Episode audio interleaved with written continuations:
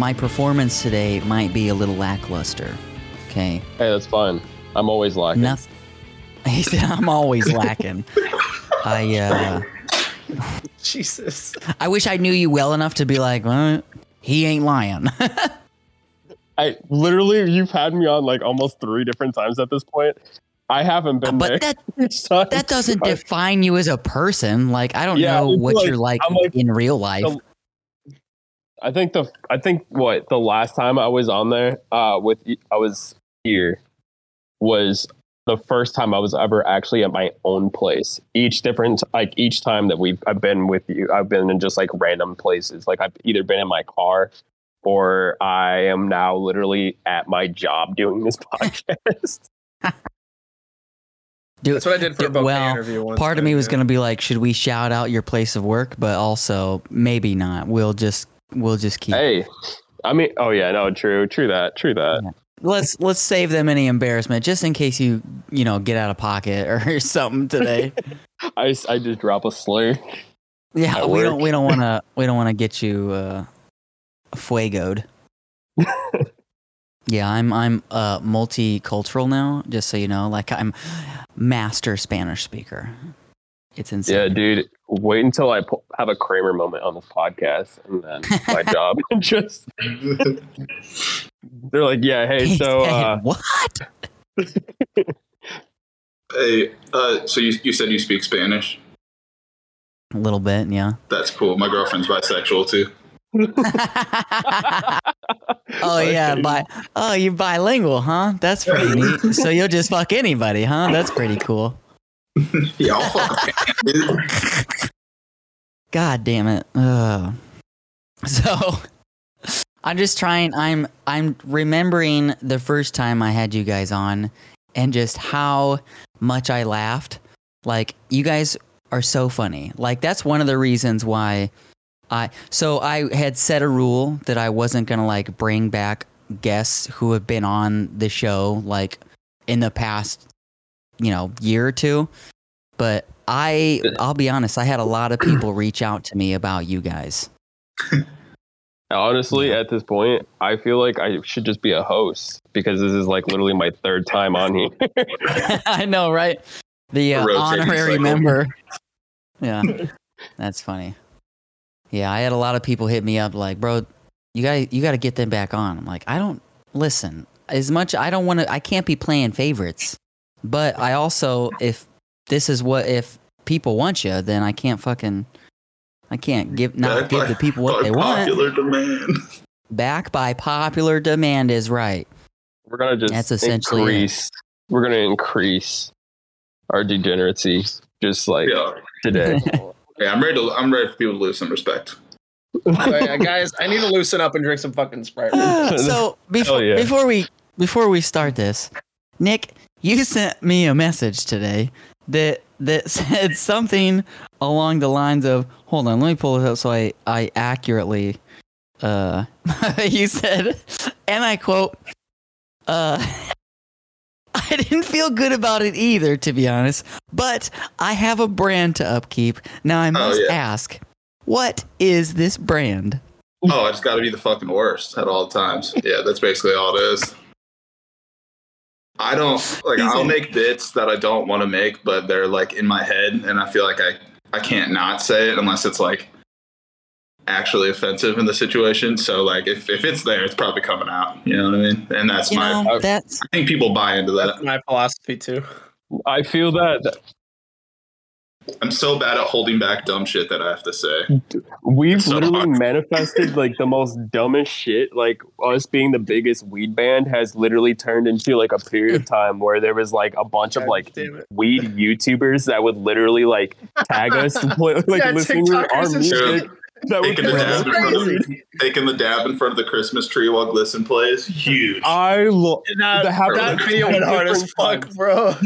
I loved it so much because it's like, oh wow, we have a platform because we can like manifest our bits and other people will do it. And after All that, right.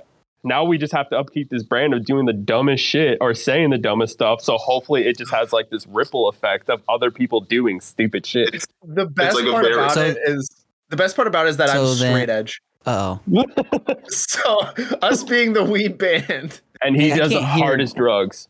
You can't hear. I hear. can't hear. I can't hear Jared. Why not? Hey, Jared, grow up, dude. I was wondering why he was ignoring me this whole time. Yeah, I think he just wants you to work on it. No. Hey, Chris messaged me and he said, "Has Jared ever thought about being better?" And we're just kind of like waiting to see those goals. Damn. it's so funny because like Nick, There's nothing hear on him. my end.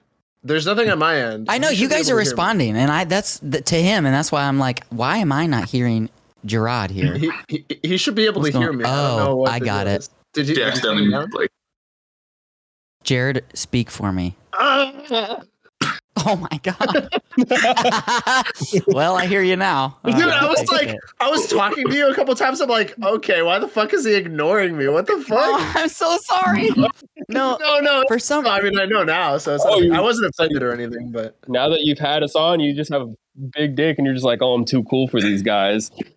yeah, I'm not gonna talk to a dude named fucking Jared. That's for sure. dude. Fucking Hey guys, one Jared. second. I'm gonna answer this phone call. Go for it. um, But, uh, no, I, I uh. well, the thing that I was saying about the weed ban though, I was like, uh, the funny part about that is that I'm straight edge.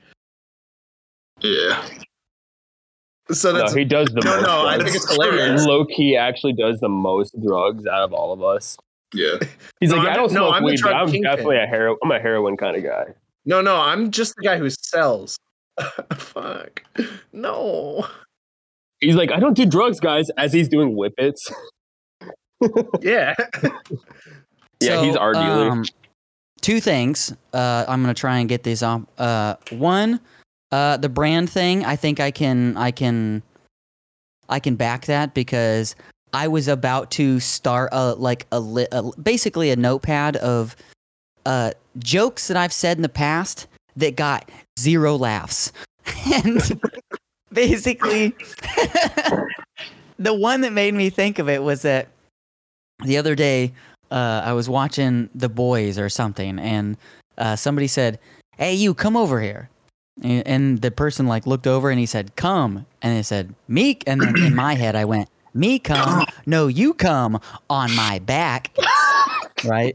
Yeah, I hate and that so, like, you. I was, and I was like, yeah.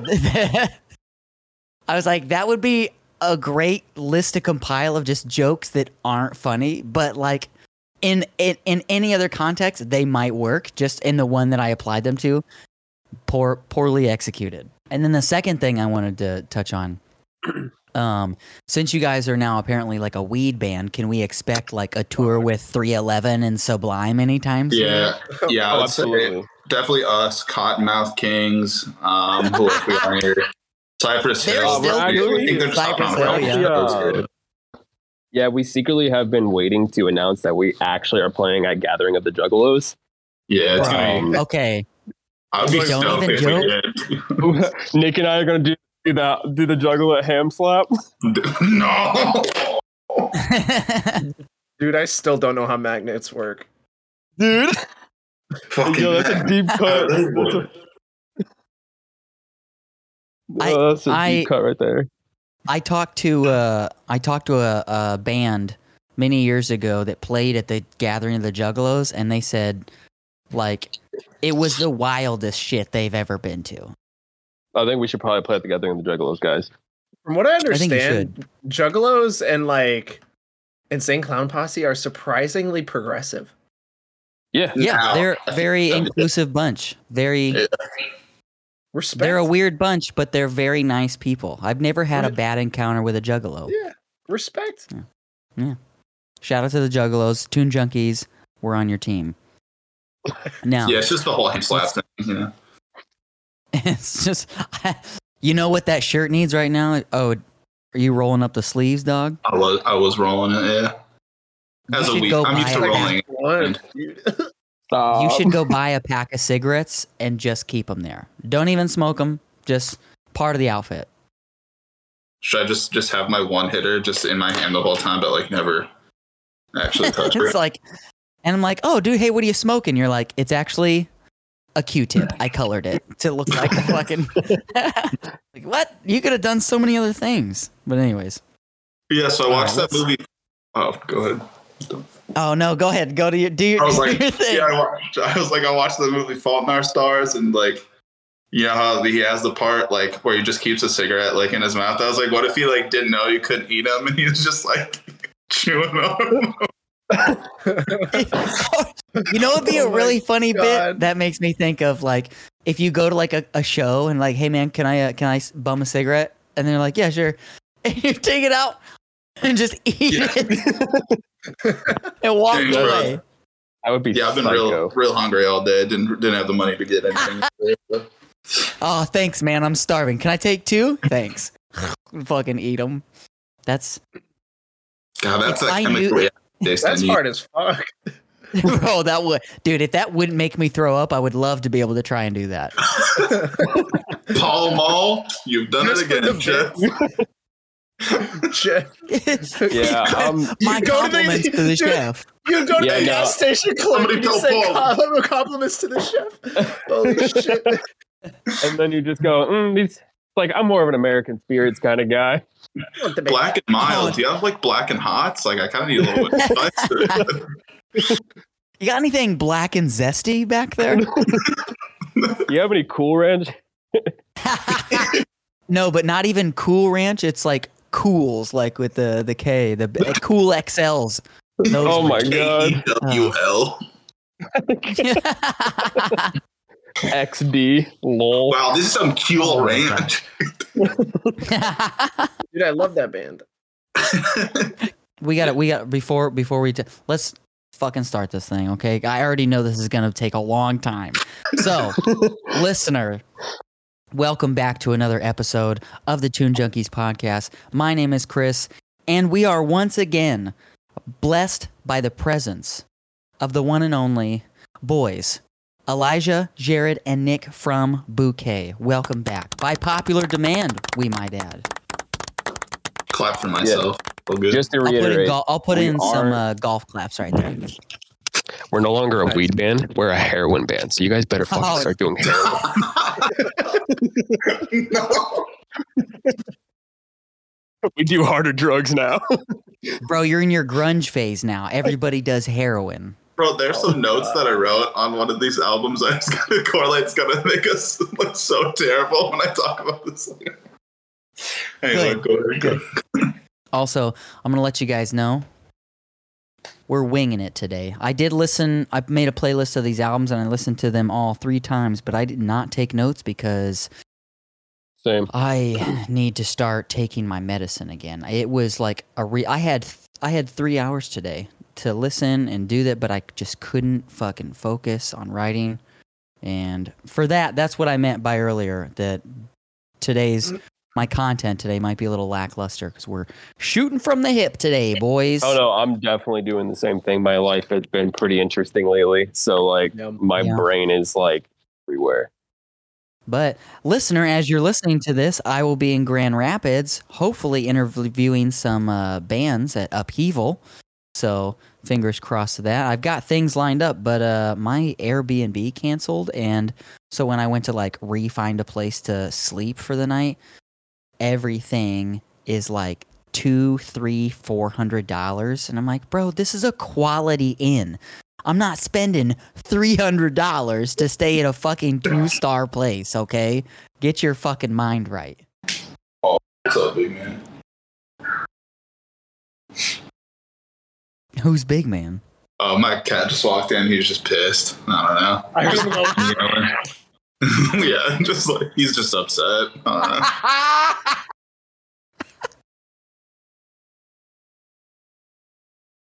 Say some shit, dude. Oh, hi. Hi, baby. Oh, you're so pretty. Bro, when you said, What's up, big man? I was like, Does this kid have a son?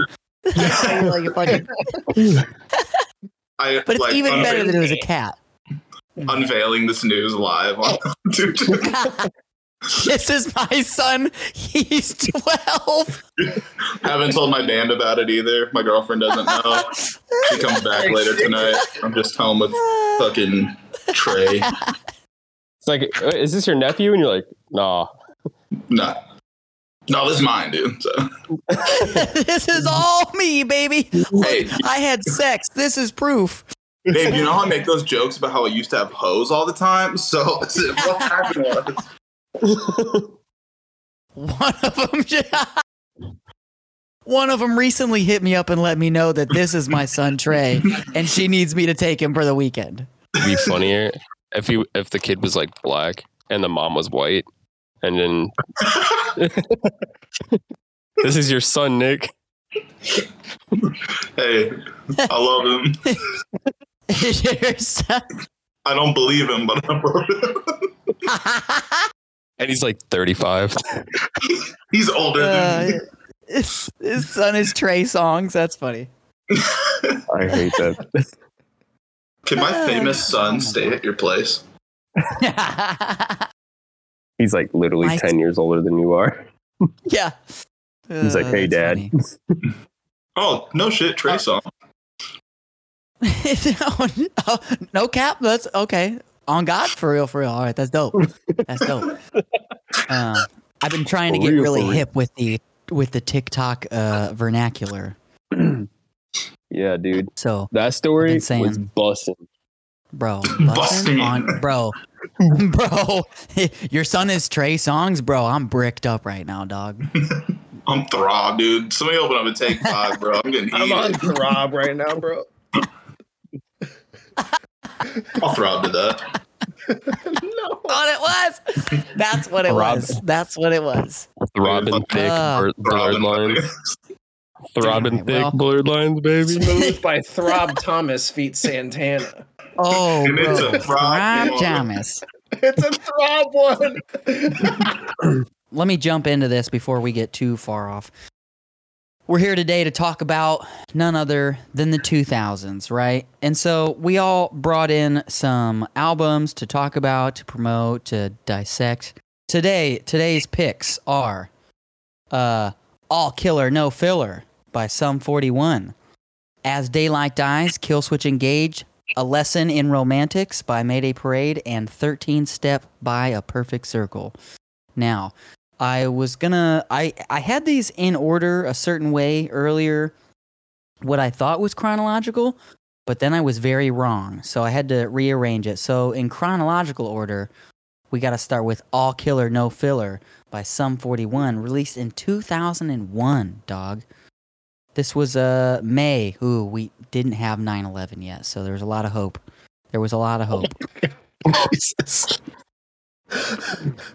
Bro, listen, okay? I, I, for some reason, whenever I bring up 9 11, everybody gets nervous. Like, dude, that was a thousand years ago, okay? I had to. Facts. Uh, I was I was checking just somebody out. I was checking somebody out who uh who was trying to buy alcohol and I had to get their birthday off their card.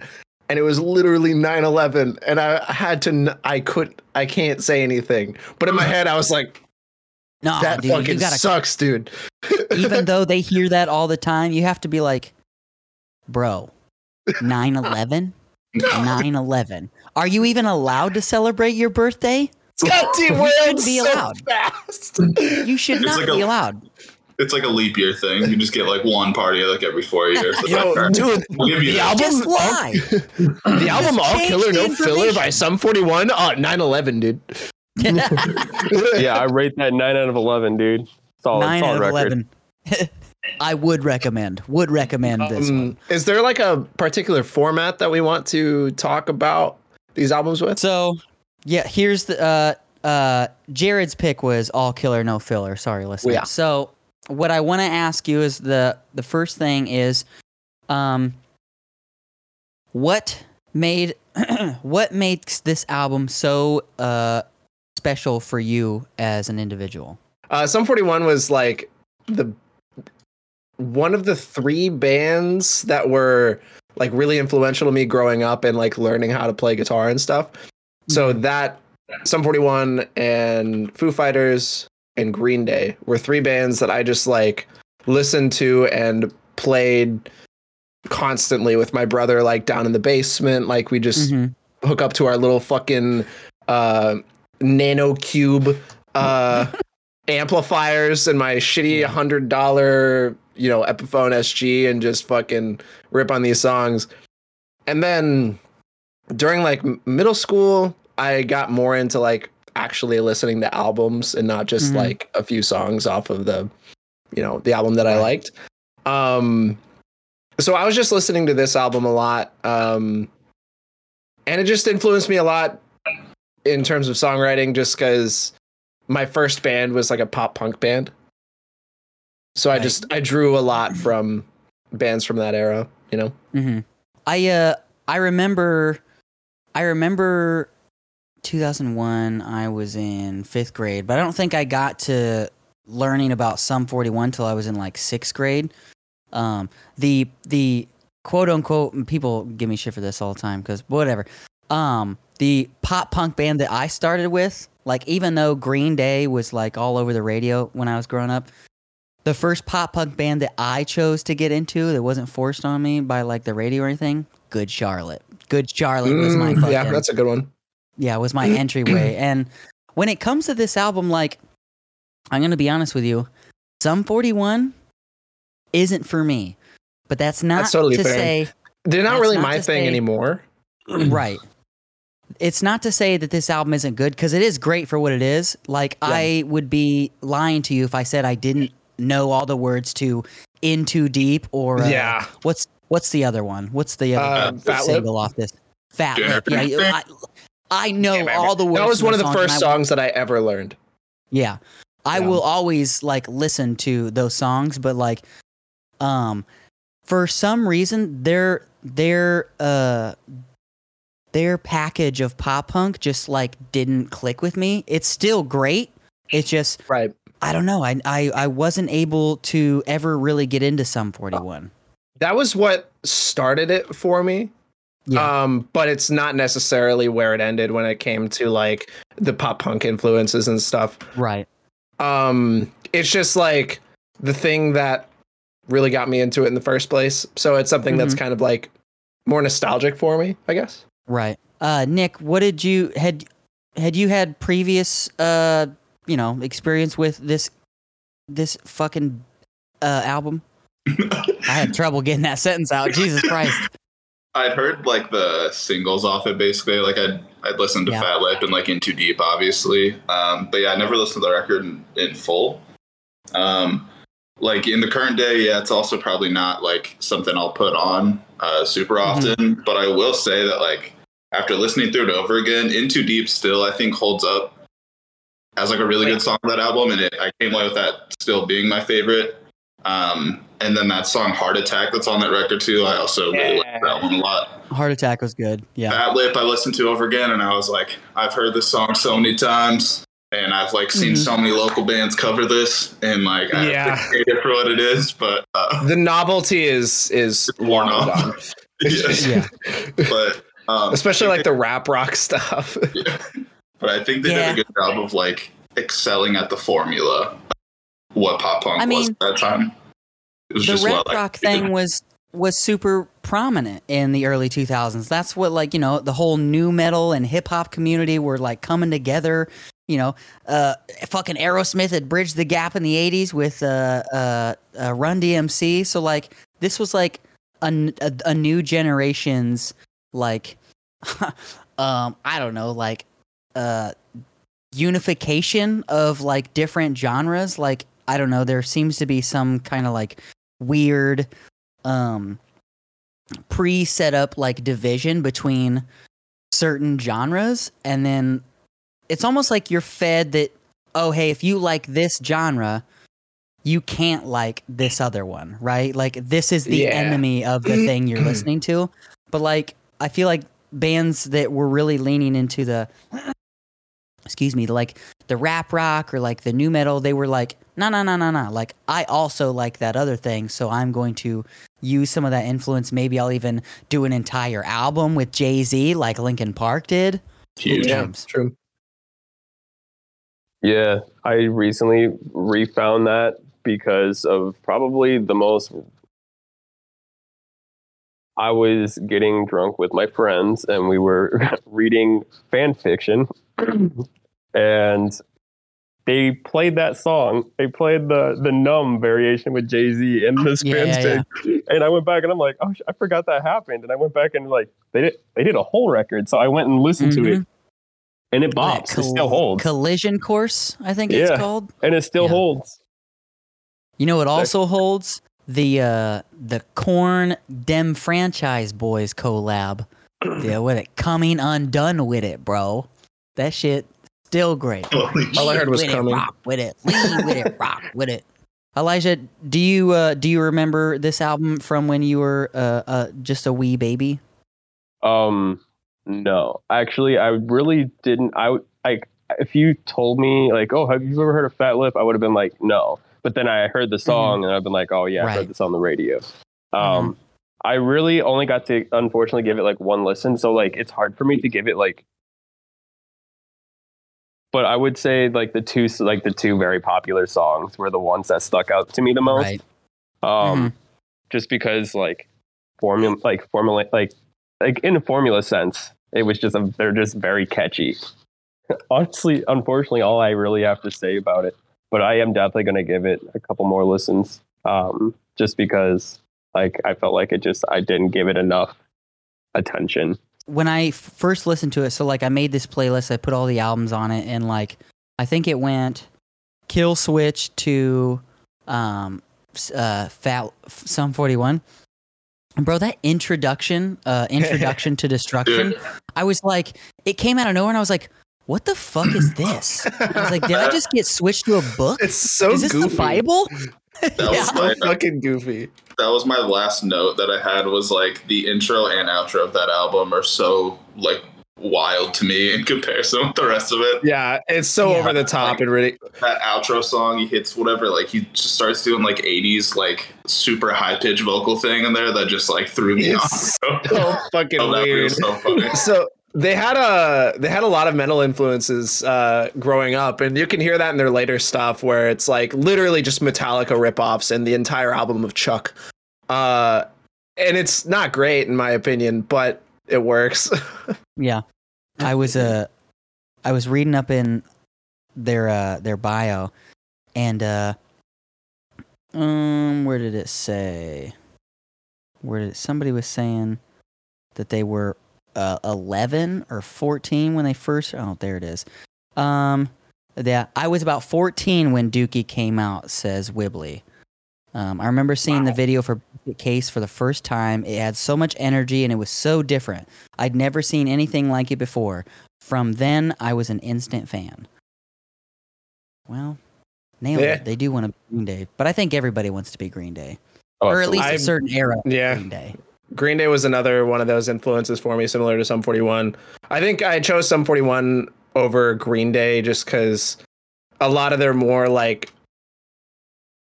I don't know. Some of their stuff leans a lot more into the type of thing that I'm into now versus Green Day that I'm not so much into now, I guess. Right.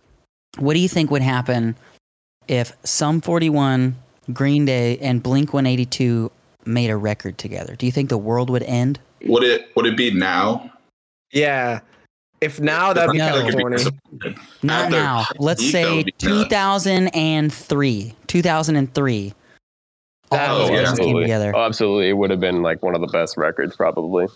I think Because that was also my favorite era of Blink was the like Yeah, the that was a self-titled, wasn't it? Yeah, I think self-titled and like it was take off your pants and jacket around that time too. I believe so. I don't know. like why. um hey, Jamie, Stay look that Together up for the for me real quick. 2001 was that was that pre 9/11? Damn, I pressed the wrong button. The suspense is killing all of us, isn't it? Ooh, Imagining June now. 12th. Yep, June 12th. Just before. Just before. Are you saying that Blink did 9 11? they took off their pants and knocked the towers down. Yes. Holy shit. Took off their pants Oh and jacket to cause destruction in the United States. Holy fuck. Yeah, that's actually why Tom left. Is he felt so guilty. He's like, I take can't off do your this pants and crash it. No. and that's the last joke we'll make. 'cause That's going to be the best one. I'm sick of That's Brian, so dude. out of pocket. Well, I was uh I'm just looking at all killer no filler their page right right quick on the old Wixter. Um I don't know how to say this man's last name. Does anybody know how to say Steve? Is it Jocks? Is that how you say it? I have no J O. C Z. We're just gonna say Jocks, even though I hate that. Um it says I here hate this man's name. um it says he wrote Pain for Pleasure in ten minutes. Now let's play a little Sounds game. right. where where did he write this where did he write this it took 10 mm. minutes to write pain for pleasure Oh, He probably had like a tr- Chad mm-hmm. Kroeger moment. what, what's that? where does I was Yeah, just what's that? shitting and he was just writing. That's he what I was was like- Was, like, was he taking the shit and wrote it? Yeah. Had to have. final answers I'm Let me going get your shit. I'm final going- answers in I'm, going with shit on shit this one. Regis. yeah, I was, the bathroom was the where the first went. Yeah, I don't know. well you would you would all be correct because he wrote it while he was on the toilet Let's go. Let's go. I feel like I knew that. Hey, I think that's how that's how we're gonna write the next bouquet record, guys. yeah wait you're all gonna be sitting on I'm the same already toilet? doing that. Yeah, Yeah. we're, all, we're gonna be in a community In bathroom. Stalls. No, Mm. all in one toilet. yeah fucking the family restroom the Dude, family no restroom. shitting. We'll, we'll push the seat up, you know, and then we'll just all take our little corner and just really try to aim our holes at the right spot and just kind of hope for the best, you know. Can I show a hole here? I want the intro to the album to be all of you peeing into the same toilet. That's the sound I want. That's that's the uh, that's the vibe that our listeners expect. You know. Just That's can we important. please get get get that sound as a backtrack and just play it like while Elijah like plays the opening riff to Glisten for live shows. Dan, dan, dan. Please. I want this. I have never wanted anything more in my entire life. Please get me the Oh sounds of you peeing. Scan. you know what would be really funny? Fuck. The song's One- called Pissing. One one one random like it's just like ambient piss sounds right into the toilet and then one explosive fart. Lo-fi ambient piss town uh, piss sounds to chill and study to. No, no, it's definitely it's definitely lo-fi ambient piss town. Piss town. Piss town. Piss town. It's for sure piss You're town. going down to piss town, baby. Piss Town. I made myself laugh today because I, so backstory. Sunday, I ordered a pizza. I went to go pick up said pizza, and they said they cut it wrong, and then they gave me the wrong one and the right one. So I got two two Mondo pizzas, right? And I ate them in two days, right? Um, so my belly was not happy with me today. Um, and I took the final pizza poop that my body was going to make, and it was it was the worst one. So it was just it was like, you know, it starts off with like a gas, like a gas release, and then it just goes, and it just fucking just like if I, you know the noise I'm talking oh about. no, because I You literally it. have it every single time I use the restroom. Oh wait, you have IBS, right? Or And Crohn's and and lactose. Crohn's. Yeah, that's right. You be shit, just- bro. I You do just- be shit. That's And now right. I'm just Okay, gonna so be yeah. telling a story. Now I'm just gonna be telling a story. Be like, yeah. So how'd you guys wrote glisten? I'm like, yeah. Well, I was shitting. And, uh, so I was shitting. I was shitting and pissing, bro. Be shitting. I was shitted, farted. Hey, how'd you write glisten? Yeah, I have IBS.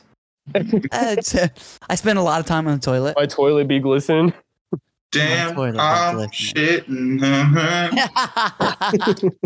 Son of a bitch. we found the Weird Al parody of this song. Tell them to do a cover of this song. Let's do a parody. Oh. We, I think we've talked more about poop than we have this album. yeah, just kidding. Yeah, that's okay. That's yeah, that's kind of par for the sh- course here at the Tune Junkies podcast. I do love a good poop conversation. You know what I do find interesting though? So growing up, I always knew Sum 41, and I always knew this album partic- specifically, All Killer No Filler. I thought that it would be, uh, like more renowned. Like the the the the main ratings that I'm seeing here is like there's a fucking C plus. There's a fucking four out of ten. Wow. Rolling Yeah. Stone only gave it a fucking three star. I mean, three stars What? pretty. It's still pretty average, but Yeah, dude. Rotten Rotten Tomatoes gave it like a forty three percent, dude. That's crazy. Wow. Rotten Yeah. Tomatoes is rating albums now. no, I'm just giving shit. Damn, dog, that's fucking crazy. I- Times be hard. IMDb, IMDb. Oh, the Rolling the Rolling Stone album guide gave it. What the? That doesn't make any sense. Ma- How does this make sense? Okay, in 2001, Air. Oh God, sorry, person, I'm gonna butcher your name. Arion Berger uh, wrote a review, gave it a three out of five star. The Rolling Stone album guide, which came out in 2004, they gave it a four out of five stars. They must have had time to really uh, see how important this album was to the culture, bro. Yeah. Aryan burger is that like Aryan is in like Nazi or No, not spelled. It's spelled like Orion. A You never- R I O N. oh But I you don't know how never- to spell. I, Y'all have never been to Aryan Burger? Aryan Fascist- Burger? No, they won't get your let me in. fascist sandwiches. Get your fascist, the fascist sandwiches in the West. Guys, Nazi, listen. Nazi God Whoppers. Damn it. Hey, listen. Been trying to cut off a few pounds. Got to cut out my fast food. you know. What Get, get out of here. Get out of here. Fuck Dude, off. I gotta go. Hey, so that joke right there, that joke you just made, what's the second word on your shirt? Trash. Camp. That's right. That's right. Yeah, camp. That's what that was. Camp. Just like camp. So the one thing I do, I we should point out about All Killer No Filler is that it did, it was certified platinum. Uh, it only took a fucking, I think it only took a year to do it. So that's pretty impressive. Um, Yeah. Shout out to them.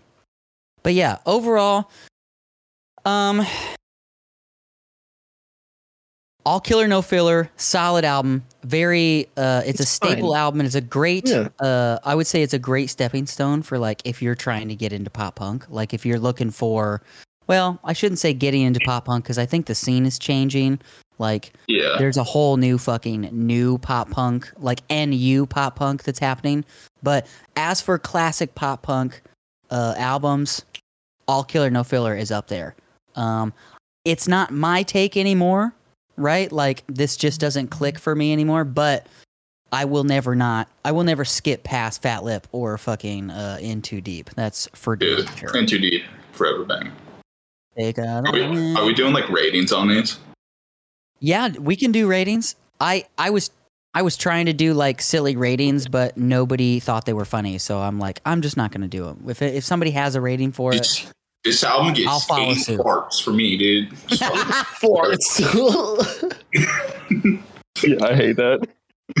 okay, dude, by farts. Okay, I can do this one. Uh, so eight farts being meaning that it's very it's very soothing, relaxing. It relieves a lot of pressure. Is that what you're saying? Hey, whatever you want it to mean, baby. I'm just All right. saying words. So I'm gonna go eight with- parts would be like uncomfortable. I feel like one part would be just like a solid like. We're doing golf golf rules with the farts. So like one fart, incredible. it's just one big resounding yes. Ten is just like, dude, I'm trailing off here, brother. Like I don't. There's something else Okay. coming out of here that isn't good. so in that regard um in the year 2003 i would have given this album two farts. Two farts because it's fucking outstanding. Right now currently i would have to give this probably we'll just go it's all right. We'll go five farts. Five I was gonna say five farts feels like Yeah. feels right, you know. yeah. I am it's also the a same. passing grade. It's a passing. That's it passed. That's all it's that's it's it Current day, five farts for me. Back in the day, two or three farts. You know what I mean? Two and a half farts. two, two or three farts. Yeah, it's like two. Farts. It's like Two two, and then it's like two, and then the little one where it like rolls up. You know, like you're cracking, Ooh, and it kind of like the bubbles last out. tickle. Yeah, Yeah. the last We- tickle. All right. So then I believe. Oh wait. Eli- oh, Elijah, are you helping somebody right now? No. Okay. What's give? What's your fart ranking for this album? I would go four, four or five. Four or five farts. All right, that's Yeah. pretty. It's a pretty. We gotta. I feel like we're pretty based in our in our uh um. What's the word I'm looking for? Uh, reviews. There's there's the number. Our fart reviews. Yeah, pretty based. Yeah. I'll always give I'll always give a fair fart answer, you know? Gotta gotta respect for what they tried to do, regardless, you know. I saw a tweet yesterday that just said like smirk it was like from some random girl. She's like smirking while having sex, saying to my partner What's a guy like you doing in a pussy like this? Ew. That's hilarious. I saw there's this thing been going around. I saw it was how do I get my boyfriend to stop saying goblin mode activated during the sex? That's so good. it was a Goblin monkey. mode. Hold was up, I a gotta use my star power. no. Also, real quick, unrelated, I want to let you know that I'm mad that I missed again the fucking the crew the crew sh- the crew sweatshirts. Oh yeah. Actually, are we are we still low stock on those? I think we, I thought we still had a few. Let me check. that's the thing. I was on your I was on your Oh, he's go- he's gonna go. So he's gonna go walk to the warehouse. Yeah, let me walk to the warehouse here, dude. Uh, the bouquet warehouse. Uh, so, but yeah, the, I was on your website today, and it said low stock, but it couldn't take any orders, and I was like, man, yes. What was the last show we played? Why am I blinking? Uh, July fourth skate park show. Yeah, we put up. Uh, we had some orders to ship out, so we just like deactivated sales on the website for a little bit, and I definitely just forgot to turn it back on. So thank you for letting me know about that. I'll get that okay, you're welcome. You're welcome. flipped back on after this.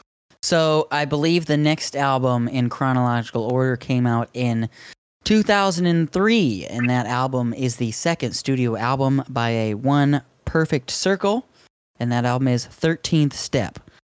So I'll be honest, I did not enjoy this album in the year 2003. I, in fact, didn't really.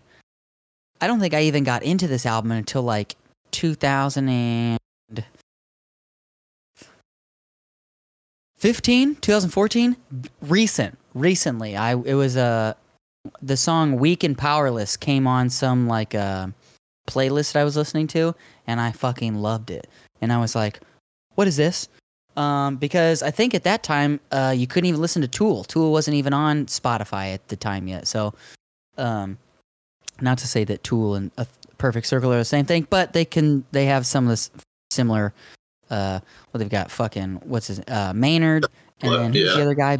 Billy Howerdel that guy. So they're both mains in a perfect circle and tool. But um I remember falling in love with that song um weak and powerless and going over to check out the album and I was astounded not necessarily I was astounded that I loved the album, but also I shouldn't have been surprised because I'm a Tool fan.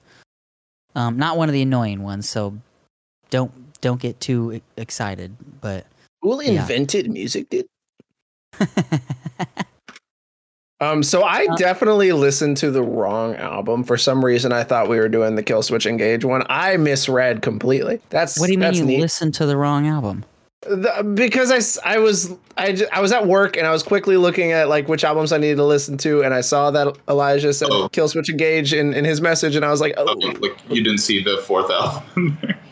no oh. So now your homework is now you have to uh, go listen to this album and report back to me. Jared's in detention. no Give me your phone. Give me your phone.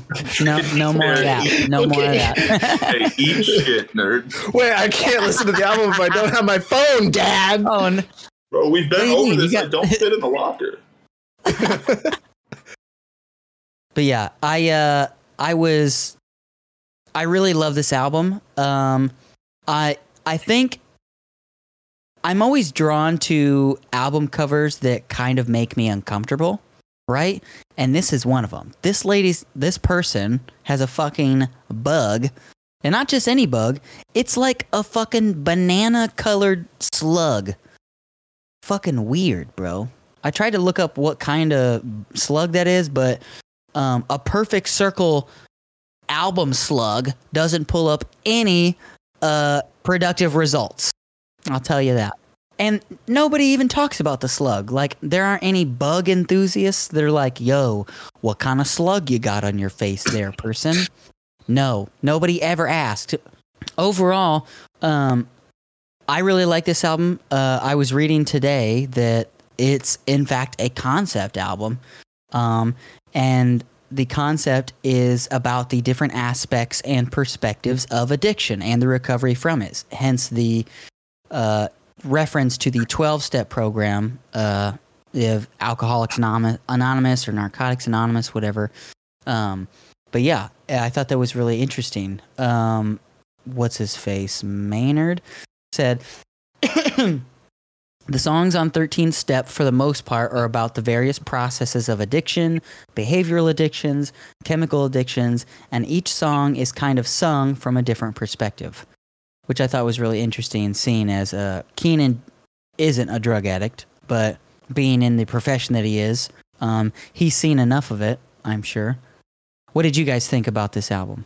Sorry, let me rephrase it. To the people who listen to this album, what did Right, you get think? of it? fucked. Um, I wish I would have like noted down some of the specific lyrics I liked, but I did write down that like he had an interesting way of writing about like I could tell it was about addiction, uh, but just some Mhm. of the um lyrically like the descriptors and stuff, the way that he phrases things in that album I thought were really cool. Um and there's a lot of just like like ox instruments, I guess, like other instruments that add to the feel of that album a lot, which make it a lot more brooding and fitting Yeah, yeah, and yeah. make it more of a like complete kind of feel. Um, Mhm. and I was surprised with this one. So I'd never listened to anything off this record before. Um, so I kind of listened to it and then went back and looked at what the popular songs were, and everything I liked was like not what, what the popular songs were according Nice. to that. But um, I had like Noose, Vanishing, A Stranger, and Pet were the songs I liked a lot. Specifically, riff from Pet that's in the intro. Ooh. Yeah. I was reading today that this album took a different turn from their from a Perfect Circle's first album, which is more on the heavier side, more closer to what like Tool is. But Maynard didn't want to do like the same thing. You know, they've already, they've Mm. already got a band that does that, and like a Perfect Circle is different. It's got different um, elements. It's um, a twinge, just listener go listen you you'll tell you'll you'll hear the influences but they're they're different um but he Maynard didn't want to do like a repeat of their first album which was called fucking Mondeners or some shit like that Uh, on dude. I. I was close. It Mer de Noms. I was close. Um, but um, so Billy was like annoyed with Maynard for like constantly trying to like, well, instead of us being heavy, like let's try and do more of the softer, more of an ambient and like um.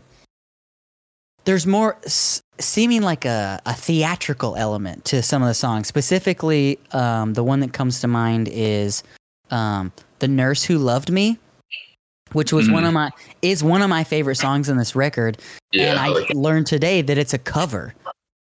oh, It's a yeah, it's a cover from a band called oh no, what was it called? Uh, Failure.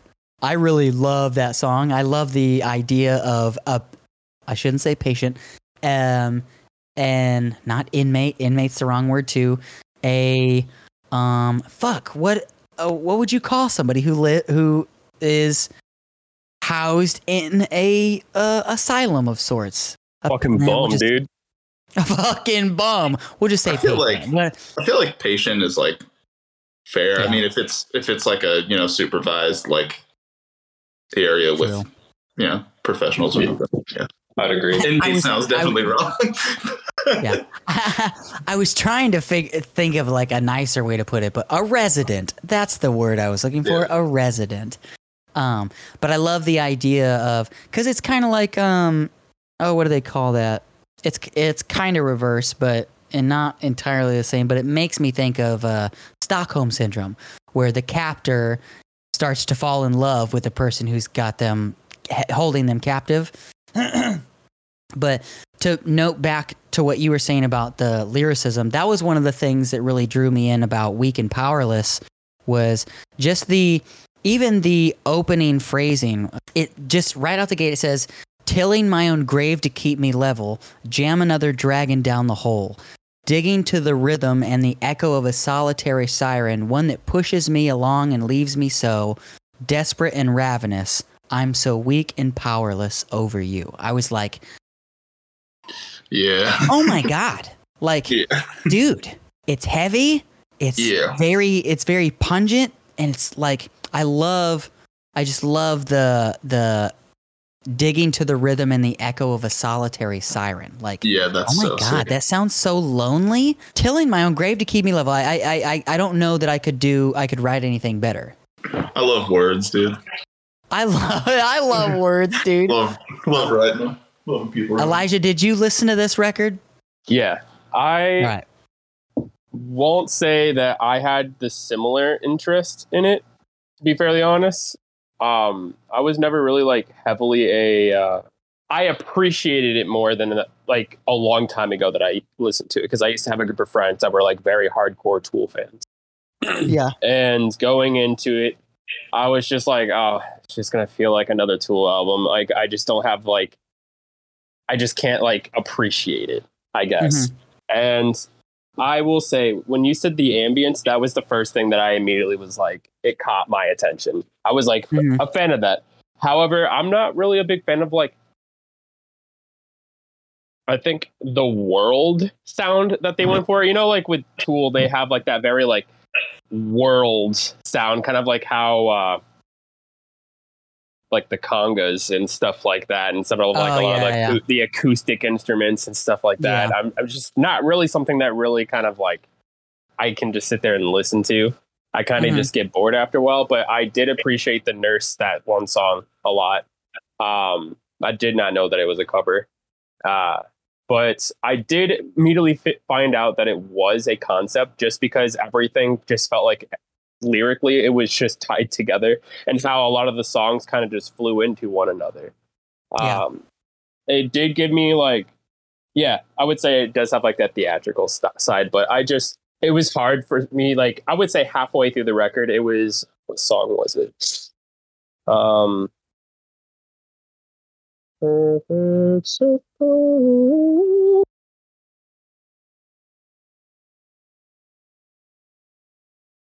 Did he just fucking? No, sorry. I I, like, he just left. Leave me on a no, no. cliffhanger there. no, no. It was, I think it was when our, like, a stranger. A I stranger. was kind of like in and out of it because I was like listening to it last night a little bit, and I was like, I was just like, oh, this is kind of just feels long. And I was Yeah. just like, no, but I'm gonna try to finish this. But then, yeah, when it got to like that nurse song, um, the nurse who loved me, what it, I, would Mhm. that song, I was like, all right, yeah, no, I really like this a lot. I enjoyed it. Um, and yeah, I would have to say lyrically, uh, Maynard did a fantastic job. But as far as like everything else, it just was really hard for me to like really sit and appreciate it. But I, hmm like I said, I kind of like rushed everything at the last moment. So I feel like I wasn't really able to, unfortunately, give it the attention that it deserved. That's uh, one thing that I I kind of like about doing these panel episodes is because people will, you know, pick albums that I've never listened to or albums that like I know a song off of it and like I wasn't a fan then. So it gives me that opportunity to like go back into it and kind of like remove what I what I normally like and more so just like consume it from a strictly like review perspective. Like just listening to the instrumentation just listening to the lyricism like trying to it's very difficult because when i listen to music i want to be able to like you know get into it sway bounce like vibe something. But if i if it's something that doesn't normally fit my fancy it's not the the whole kit and caboodle like sometimes that's kind of how i felt about you know the sum 41 things i was like damn i know that like i am already not a huge fan of this band but I'm gonna let this will be my opportunity to look at it from like a critical's perspective, and not even because I want to listen to it. Just how is this album pieced together as a whole unit, right? Yeah, that's definitely. I kind of had to put that review brain on, Mhm. and um, but yeah, I I would.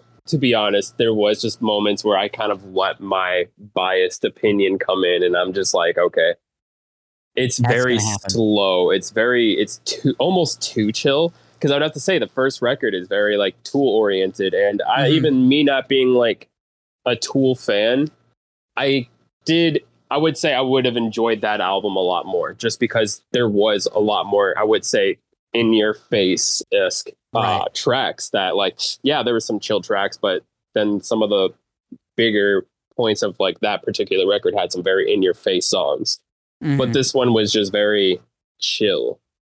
Yeah. And uh, it was just hard for me to like really kind of like enjoy it.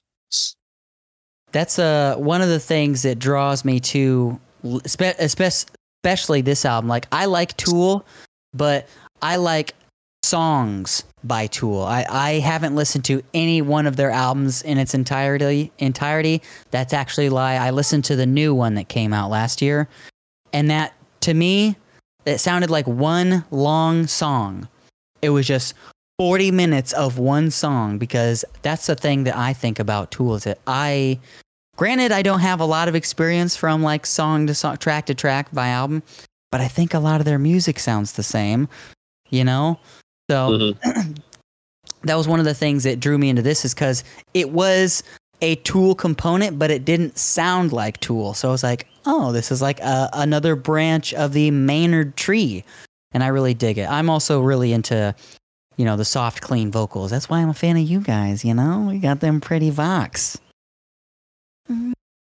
what was that what was that thing you did earlier the um just shit in his eye. yeah, we're we're uh, we're taking Glisten down off all platforms. We're gonna do a re-release. Uh, the original lyrics. I'm not gonna let the band stop me anymore. Yeah, a little say, if you will. i gotta live up to my full potential I got to bring the brand more up front. That's what I'm saying. the yeah. brand is taking the priority that's We're a brand fan. If you had to pick a favorite track off this album which album or which track would it be The nurse Who loved me, for sure. The Nurse Who Love Me. I think, um, well, Weak and Powerless is my favorite, but I think Pet is probably the probably the like the most fun song on the album. Pet, that fucking as you said that that riff in there is That just so rocks. menacing. It's so menacing. It sounds like Doom is on its way, bro. It's beautiful. Yeah, I'd say pet for me. Um, I also really liked a stranger, but uh, I think it was more of just like I liked a lot of the vocal stuff they did in there as opposed to like the whole Mhm. song. So I feel like pet as a full, complete song would probably be my favorite. How do I want to rate this one? Are, should we do farts for all of them, or should each Oh, person absolutely, absolutely. farts for all of them? Or for All all of them. So I think in 2003, I probably would have given this, um, probably like four fart. Mm, what was the was few farts good and a lot of farts Yeah. bad? Is that how? yeah, it we're doing golf rules. So one fart is a Golf 10, rules. and 10 is a 1. Okay, so in 2003, I would have given this album probably fucking eight farts. I don't think I would have given a damn about this album in 2003. But now, as a 30 year old man, we're giving it a fucking two. A two fart Oh, record, bro. wow. Because I, I love, yeah, I love the one, I love Maynard's vocals Mhm. this felt very the vocals in this one uh, for most of the tracks felt very personal like he was singing like in a very small room it was very Is it weird that I would say it gives me the same feeling that Sade did, in the sense that it felt like you were in the room when Yeah. she when she uh, recorded that record. Just as like Yeah, yeah, listening to this record, it gave me like you were in the room and he was just telling you his trials and tribulations. Yeah, I, I for sure I can get I can get behind that. That's that's why currently current Chris is giving a perfect circles 13 step eight whole farts, kitty. Eight of them. You want to say hi? You mean two farts, right? Yeah, I, sorry. God, no, no. Wait, Yeah, because l- the least farts Eight- is the eight farts is bad. Two farts is good. Yeah, two Yes. farts. That's what we're doing. I'll give it. Give it four. Four farts. Four you. whole farts. Yeah. I'm about to say something wild. I'm gonna give it. I'm gonna give it six farts. Hey, fair enough. So you said four farts. Yeah. I'm giving it two, two And I'm- farts, and I'm giving it six. Six farts. Huh, at least we're staying even. So wait, hold Just- up. Let me Tally. Um, I'm gonna keep a tally here while we do. So you had two, four, six. What do we rate the last one? I'll kill it, no filler. What everybody give those again? I gave it. I am giving it a five. I gave it five. Okay. Jared, what did you give it it? a a five? Five, yeah.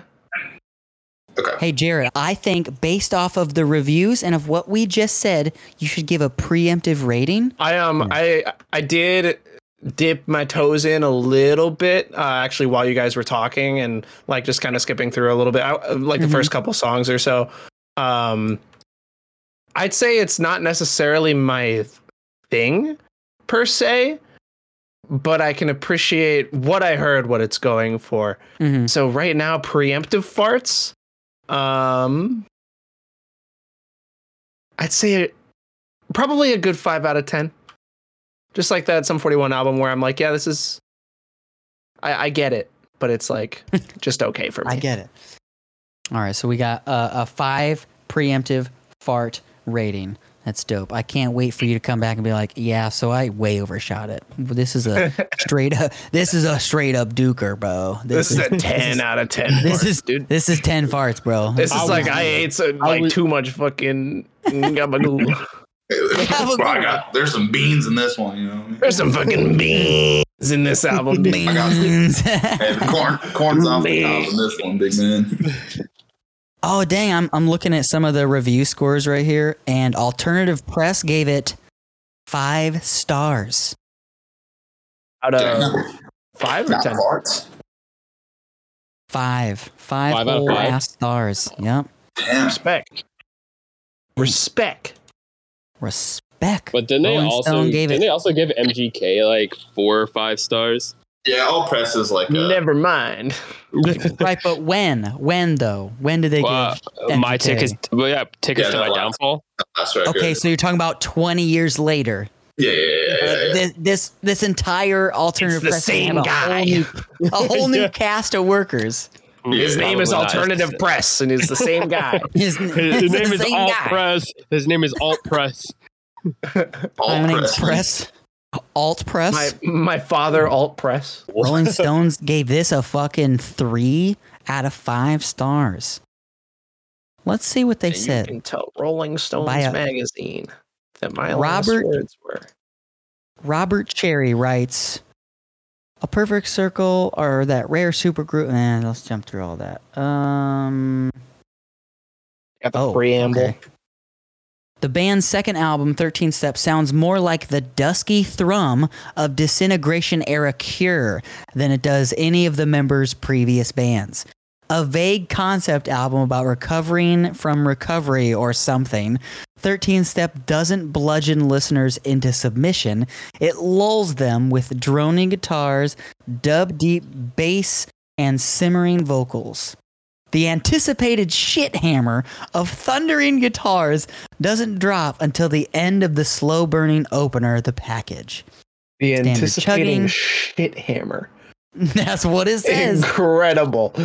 It's a it's a good review. I don't know I don't know what uh shit hammer means, but I want the fucking journalist to call intense. my guitar a fucking shit hammer, dude. Holy maybe shit. maybe it was a thing back in 2003, but maybe now that we've we've brought it back into the Rescinded. ethos. Maybe Now it'd be like Maybe that I'll- absolute dump truck of a guitar tone. that thick guitar tone with two this C's. fucking unit in this album. Bro, he brought that guitar in and it was double cheeked up on a Tuesday afternoon. I'll tell you that. I mean, it was still daylight out. Before we get into the next one, um, I'm. Does anybody have to pee? No, I'm good. Um, Damn, Gucci. Just me. All right. Well, I'm gonna take a. Actually, yeah, I'm gonna refill my water real quick.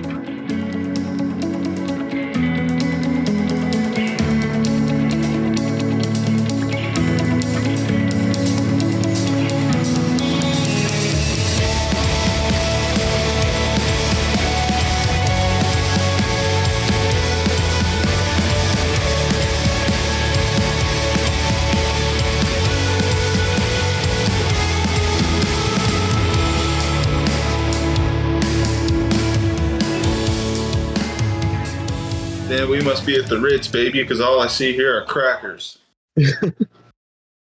Yeah. Whoa! Can you say weren't that on kidding the about next show? you weren't kidding about doing slurs on this episode. I'm still pissed I didn't do the the Can I fucking. just can I just drop the N bomb right now?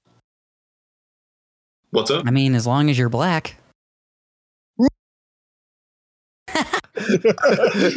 You know, it'd be you know, it'd be funny is if every time you said if you said it, I would just bleep it out and be like, oh, he he can say that he's black, yeah, but he's on my show, okay? Oh yeah, no, I I definitely did say it, but I muted myself when it said. just like shake the camera and stuff while you say it. That'll just make it like like really intense for no reason.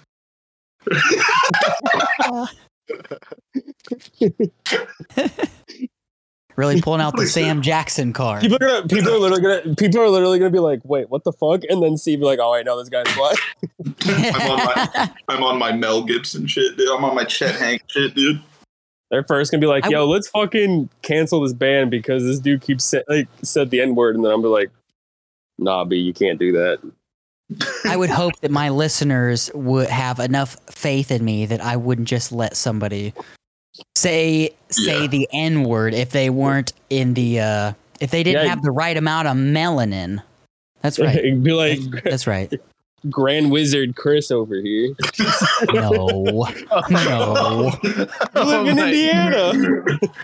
Oh shit. Okay, so I do live in Indiana and I did date a girl who came from a small town called Tyner, Indiana. Oh yeah, dude, that And place is Tyner. racist as fuck. Oh, so Oh, dude, yeah. I know, yeah. I know my sundown town history, my man. So I know that I do not belong there. Dude, on our way to the studio, uh, every time we pass by a small town, Elijah's just like, dude, you know this is a sundown town. And I'm like, Dude, fuck, that bro. stretch of road like between Cedar Rapids and Camanche, just like almost every Yeah. town, you're just like it's a no. But the favorite Oh, no. one is um, Ooh, dude, uh, Mechanicsville. uh, Mechanicsville's rough. Yeah, but the yeah. One, my least favorite one is uh, her favorite one is the one after that called Clarence because on the sign it's literally in in quotations it just says like Clarence we welcome everybody or something like that. I'm like no you fucking No, don't. but no, fucking. So That's why it's in I- quotations. So Max and I stopped in uh, Mechanicsville at the Casey's on the way to the show uh, at the TRM uh, on that Friday, and on the way there, I'm like getting gas, and as I'm handing this lady my gas card, she's looking at me. She looks up, looks like literally checks me out and goes, "Hmm," and I'm like, "Nice." And as my brother goes and opens the door for somebody, the guy Nice. looks at him dead in his face, opens the other door, and walks in it. And I, I mean, he goes and sits in the car. I'm like, you felt that, right? He's like, oh no, this place is racist as fuck.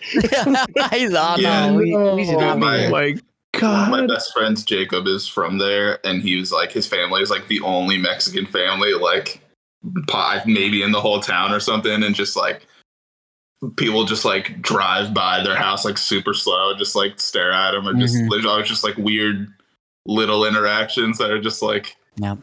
why do you care? God. Listen, I'll be honest bro. with Shut you. up. I uh my dad was telling me that uh there's this little amusement park a couple hours from here called Indiana Beach and it's in a county the county that it resides in is called White County. And um I was like that's a weird like why why why'd they go with white, you know? And my dad was like, "Well, a long time ago, white people were the only ones allowed to live here. And I was like, "What? Are you kidding me?" And he goes, he goes, "No." He's like, "It was, it was to the point where like if people, certain people would come into town before nightfall, they'd be like, "You have two hours." Before you have to get out of here, like I was like, dude, it's like a real whole. It was a whole sundown county. He was like, yeah. I'm like, Dude, that's fucking Oh yeah, absolutely. tragic. not not to like sidetrack too much, but like, do you know why it was like? Why did they mark it at like nighttime? Why weren't they just like, "I'm gonna shoot you"? Why they're like, "Hey, bro, you have till 9 p.m. All right." Like, You got until the Like, sun goes down. Because at legitimately though, is, th- is there like a reason No. for that? No, so at night, it was because they thought that black people would go and do heinous acts at night. So they would literally say during the daytime, during the daytime, we can see what you're doing. right. Oh, And as soon as night falls, if you're still in this town, we can get away with what we want to do to you because nobody will be able to see us doing the acts. The incognito of night. Right. Yeah. Speaking of black people, kill switch engage. That's right. There is a black person in this band. Speaking So- of black people, what a segue. You might become a host with segues like that. Keep it up. Keep it up. I'll send you. might give you a fucking job. I almost said put you to work, but I don't think I'm allowed to say that to you. Jesus, dude. Oh, oh yeah, oh yeah, oh definitely. I'll, I'll, you can put me to work.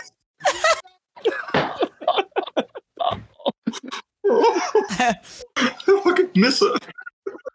Um, Elijah, as daylight dies, tell me about why this uh, album is so influential to you and why it was your pick. Um, actually, it was one of the first like heavier metalcore records I listened to. Um, Mhm. I remember I got uh, for Christmas, ooh, maybe 10, 12 years ago, and um, like when I first heard like the riff for the intro track, I was like, "Oh shit, this shit, it fucks." That got me into the metalcore genre of music that I like listen to as of today. And For going sure. back and like for like End of Heartache, like Rose of Sharon was like one of the first songs I ever learned on guitar. And then Mhm. like My Curse, of course. And then like Yeah. um uh This Fire Burns was like one of also the first songs like I learned on guitar. And it was a very influential record for me because like it paved the way to like me playing guitar today. And then also Howard Jones, you know, like me being a black guy listening to metal at the time, it wasn't really heard of too much. You had like Yeah. you had like Prince X from like the 80s. You had like a couple bands, but like like Seven Dust. Lajon, Lajon, Lajon, no, Sevendust. Seven Seven, yeah. Dust was all was like one of the first Yeah. harder rock metal albums I listened to, like Animosity Right. or Next, were like a very influential record. And that was one of the the reason why I was going to pick that is because it was like the record that really Yeah, yeah. changed my life to like want to be a musician. Because I Mhm. look up to Lajon, but I also look up to Howard because, like, again, Yeah. being a black person in the metal scene or the rock scene, there's a lot of trials and tribulations. Literally, Nick Yeah. Jared or Keller can literally tell you that we, as like Max and I, have already had experiences of people like wanting to touch our hair, or they immediately assume that we're the drummer or the bass player of the band. Um. Uh, like literally, it's it's or like it would just ask us questions. They'll be just like, "Oh, what, you, what do you guys play? You got play like R and B, rap, pop, or like soul or funk or something?" It's like, no, we play like rock, and they're like, "Oh, like Jimi Hendrix." Or not. I mean, that's not what I'm like. Like those are not my like. Adam D is like a big influence. I mean, guitar wise, Joel and Adam were like Yeah. huge influences. I mean, like learning the way, like paving the way of how I play guitar, and like I do fucking pinch harmonics, and I learned how to do it very well because of like Zakk Wylde, but also like Killswitch Right. Engage was like a big Mhm. influence on like me playing guitar. Yeah, so it was the record for me where it got me into like the heavier stuff. Hmm I definitely think Killswitch Engage is one of those early metalcore bands that like solidified that um this is a genre that I will stick around like probably my entire life. And the only bad thing about when I got into Killswitch Engage. I learned about Killswitch from Howard, Howard Jones's era. So that was my entryway, and so I don't even fuck with Jesse, bro. Like I I- don't. He's good, but he's not what he's not what I love. He doesn't have the hard vocals and those powerful power metal vocals that Howard yeah. I I would agree with you. I do like, but like alive or just breathing was also a pretty like was a record that like growing up as well was pretty influential with me. Um, Yeah. and as well as like their first like self entitled record, Killswitch, Mhm. was um thing. But I would definitely have to agree it's that. Uh, as Daylight Dies, like Howard, or like End of Heartache to the self-titled 2009 record, were like really big influences on me. Just because, like, dude, a black dude literally killing it in the metal scene, like Mhm. literally changing the fucking game vocally Yeah. for a lot of musicians uh, for like decades to come was like a huge influence in my life. And I was like, damn, that's what I want to do.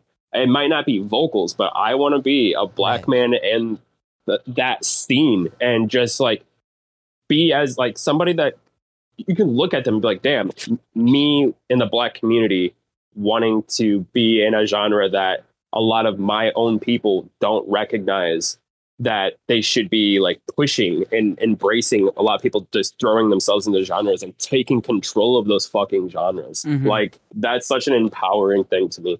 And that's like Killswitch Engage. Like that's what held on to me the most was just like, damn, like a black person killing it. I want to be that black person killing it in that scene too.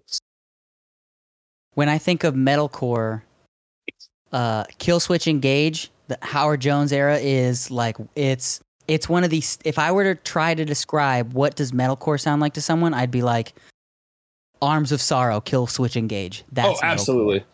That's Um, metalcore. I to would, or you listen to like the uh, uh, Set the World Ablaze, the DVD is Mhm. fucking insane. It Hmm. literally only attests to how fucking tight they sound live too.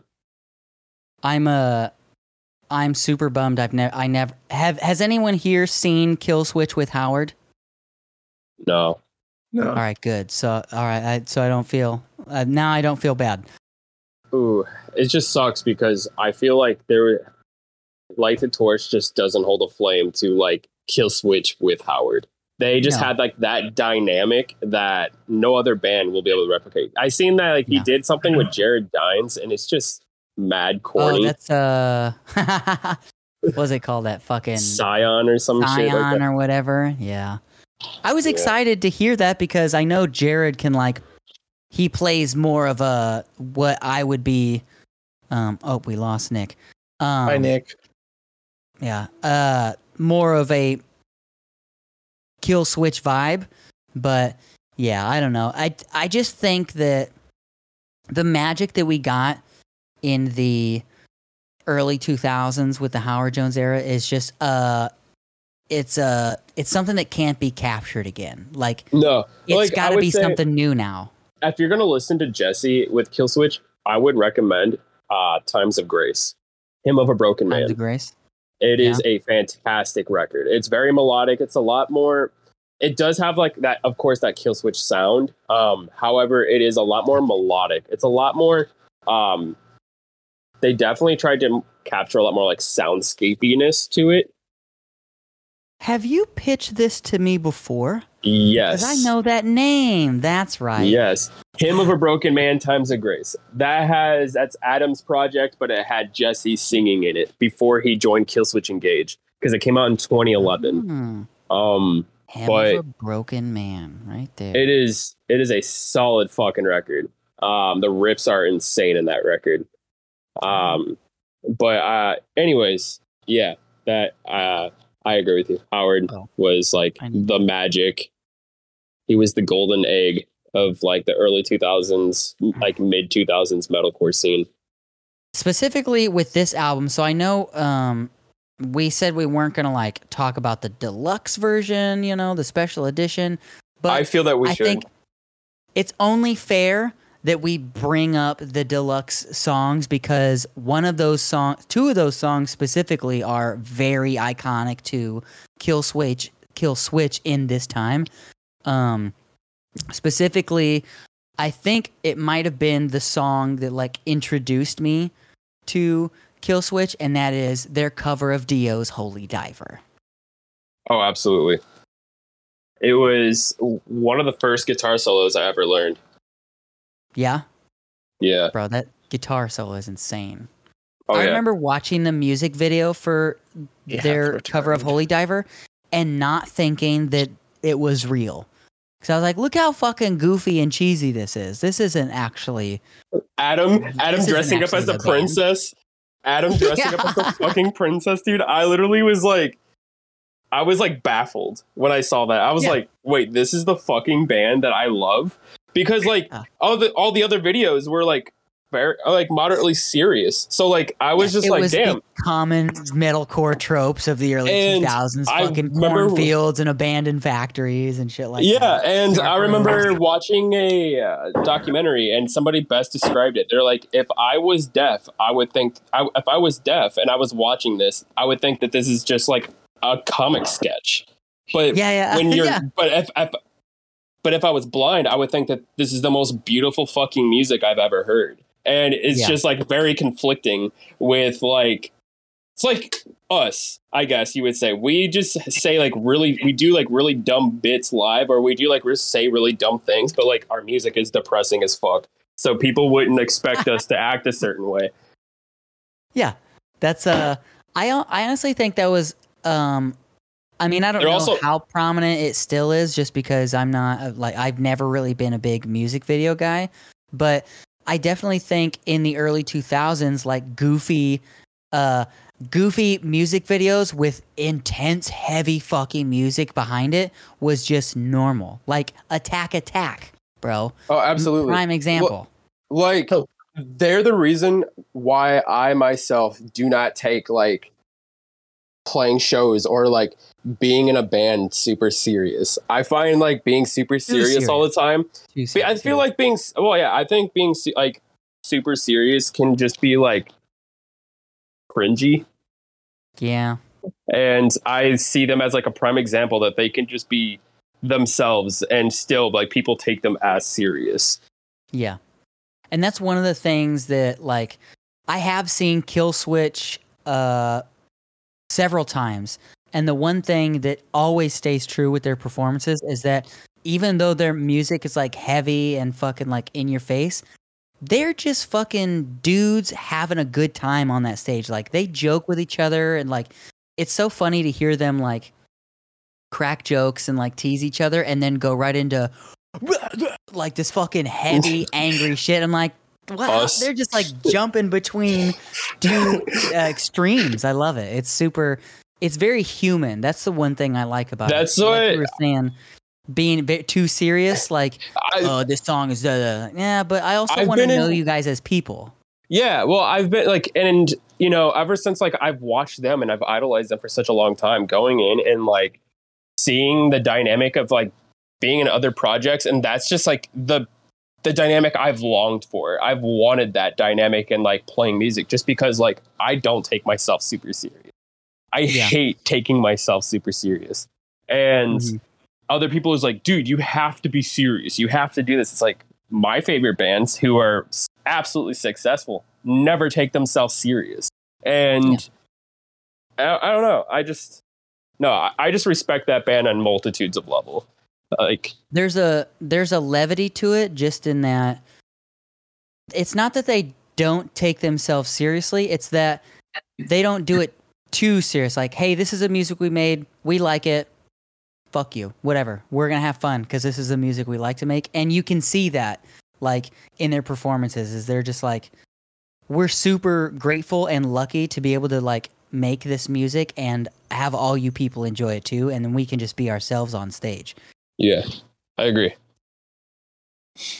Nick, now that you're back, Yeah. um, yeah. So I first note I had was just uh, influential because I feel like this album is the blueprint for so much of modern like like metalcore in the 2010s and like even stuff that's still kind of coming out now. Um, their car or I also wrote like the transition from Arms of Sorrow into Unbroken was fucking hilarious to me. Um, Oh, it yeah. I and then just literally- immediately goes back into like I was actually showing. I was actually showing my my uh, friend Jacqueline that record. We were smoking, and I was like, "Okay, you didn't really like listen to Killswitch Engage growing up, so I'm gonna make you watch this. I'm gonna make you listen to this." and so it, after like Arms of Sorrow, she was like, "That was fucking gorgeous," and all of a sudden, and then she's like, "What the fuck?" And I was like laughing because it's so abrupt. it was I was not expecting that switch in there, but um, yeah, it's it's a good album. I s- listened to it the deluxe, and uh, like this fire is still my favorite song. Um, Be One on the deluxe is my favorite. That Yeah. riff in the beginning of Be One is just insane. Yeah. But like this fire, I, I, so I heard Holy Diver and this fire around the same time. So I don't know which one comes first necessarily, but I specifically remember. Uh, I'm still like professional wrestling, but at the time I was just getting into like WWE very deep, and that was CM Punk's theme song that he would come out to. So I immediately That's thought right, like Killswitch was like the coolest band in the fucking world. Because like Mhm. if CM Punk likes it, then like sick, hell yeah. Um, I remember, I remember watching, because that wasn't his intro. Was that his intro when he first was introduced to wrestling? yeah, Okay. Or when uh, I yeah, like when when he first came to WWE, and then he changed it to uh, Cult of Personality after that. But, Yeah, yeah, yeah. I remember his debut and hearing that this fire burns. I was like, "Oh hell yeah, that's Killswitch!" And my parents being Yeah. like, "What?" I'm like, "The song that's playing that's from a band called Killswitch Engage." I was like, "I listen to Yeah. them a lot," and they're like, "Oh, cool." Like, but oh, that is that man screaming? He's screaming. Yeah. It's also just a super sick song, like in that sense to come out to, because he would come out literally just right when that like scream goes on. He just walks out. You're like, all right, he's Mhm. fucking ready to fight somebody. Like, this Okay. This dude's about to get fucking kicked, Yeah. bro. Look at those boots. He about to kick some ass. Uh, and then the other thing I really liked specifically about that song too is just like whatever the little like time to riff. There's just like that guitar part before the chorus, like in the pre-chorus that comes in, is the Mhm. Probably the best pre-chorus I've heard. It, it it's nothing flashy. It's just like it works so well with that song and leads into the chorus so perfectly. And I just like appreciate it. I'm so confused as to why this was not on this the standard edition of the album. I know, right? Single, um, but awesome album. Uh, that song, My Curse, still holds up. Holy Diver still holds up. Everything that I liked about the album when I listened to it years ago was pretty Mhm. much still the same. Uh, and I just listened to it. I was like, this is the blueprint for so many bands. Yeah. That's uh I know uh earlier in the chat we were talking about um my favorite song and I think I had told you guys This Fire was it, but I lied to you. And I apologize for that. Motherfucker. my actual favorite song on this record is Eye of the Storm. That's Ooh, I'm that's a solid I'm track. bro, I'm such a fucking sap for songs about drugs, man, and anything that has to do with like devout love. I can't fucking I can't get over it. You know, this um just that when he says uh through pain and affliction with every addiction, I will never let you down. Howard, you better fucking not, dude. You better not. Dude, I I would have to say my favorite track on the whole record was um, uh, "Reject Yourself." yeah. The riff and "Reject Yourself" just absolutely rips. The one bad thing about the way I consume these albums is that I listen to them at work. So I don't know this. The only songs I know are the songs I already know. And then just like listening to it, I'd be like, oh yeah, that song was good. But I don't ever like take my phone out to be like, what song was that? Yeah, I know like literally the whole album like Let me see what the in track order. I used to listen to it like a lot. Oh my goodness. How uh what a a va- I mean, I think the reason why this album is still is still so timeless even after being 10 I think Uh, the production. 16 Coleman. Green- Yeah. si- oh yeah, that's another thing I was going to tell you guys that I learned that um this album recently went platinum. Like 8 months ago was certified platinum. It finally sold over a million copies. Yeah, I I think the overall production of the record was way ahead of its time. Yeah, which is weird because the following one after this, which is the self-titled one, got fucking ragged on because a lot of people didn't like the production. I think it was a fantastic record too. I thought Kill, I thought the 2009 Killswitch Engage record was like still like pretty top. Like especially at the very beginning, the first like so- track off that record is just insane, and then the guitar solo is fucking tight. Yeah, I'm a top dude. Yeah, me too. yeah, I'm a top. Reject yourself, and then I will say the deep cut is uh, "Let the Bridges Burn." Um, for the yeah on the deluxe was a fantastic song. I thought that shit absolutely popped. Yeah, so basically, listener, what we're saying, the only album, the only version of this album you should own is the deluxe version because Yeah, agree. the four song, the four extra songs you get are literally they should have been on the album. Absolutely Yeah. no, they were. Or just put it out on its own EP. Just I like, hate. I Yeah. literally I think that's the mark of like a good album. Like if you have more shit that you can put on there and it's all still just good, like Yeah, come on. Yeah, I, I- I'm more like if I feel annoyed for the fact that you literally have like a fantastic record and then the four other solid B tracks are almost as good, if not better, than all the other tracks on the record. Like that is a spe- that's like a certain specialty to have as a band. To just be like, yeah, we just wrote 12 tracks that absolutely freaking rip. But what if we give you four tracks that are better than all other 12 tracks? And So- we just didn't put that on the record. I um I haven't said much about this record yet because I was kind of letting y'all gush and stuff because I know that this record means a lot. I have this really weird relationship with heavy music where I am Yeah. so incredibly picky about what I like and what I don't like. And Killswitch Mhm. Engage like rides right on the line of stuff that I wouldn't be quite as into. Not necessarily stuff that I would hate, but stuff that I wouldn't Yeah. like have gone out of my way to listen to had it not been recommended by like, you know, Elijah and in this particular situation, you know, that we're in right now. Um Yeah. that being said, hearing this and then hearing the handful of metalcore bands that I listen to now, I think Counterparts is a good example. Uh that's the only one that I can think off the top of my head anyway right now. Uh where I'm like, "Oh shit, like that's where these guys got it from." Gotcha. yeah, cool. Um I don't know, it with that insight it gave me a, just like a really solid appreciation for what this album is. I guess. Um I, I remember having this conversation with my buddy uh Gustavo. He drums in my other bands. Uh and he was like, So you like this heavy band here. Why don't you like this one? I'm like, I don't know.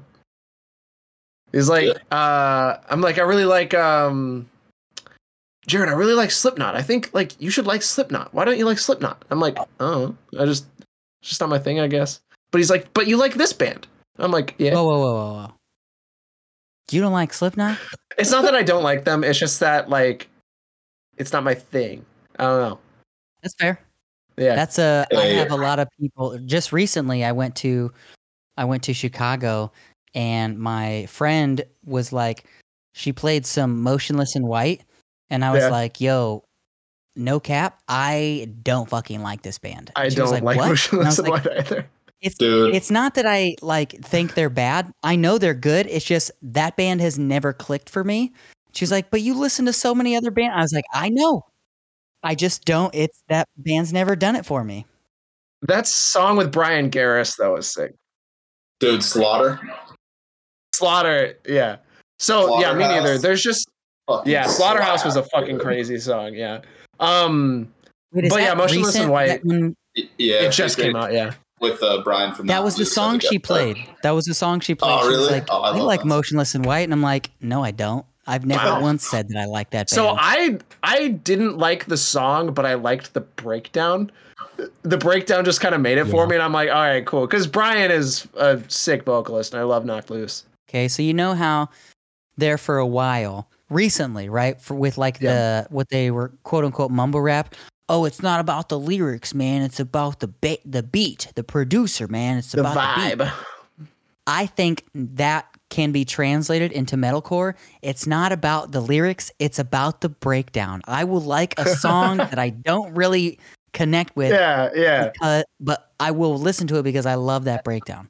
Well, I um so I like the band End for that reason a lot, but I still just Yep. love all the songs that they've put out, like just front to back. Like I've loved pretty much Mhm. everything that they've done.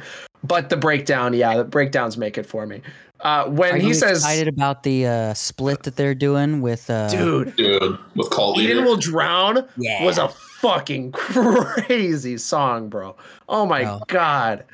I think the um the thing that I like the most about heavy music is uh to an extent like the authenticity behind it. Like I don't Mhm. my least favorite type of like heavier music was like the the trend of post-hardcore and metalcore in the early 2010s where it's like Man. soaring clean vocals about hating yourself and then and the verse Damn. and i'm like i just i couldn't really do it uh it just wasn't my thing um How are we friends, dog? That's like my that's like my whole shtick.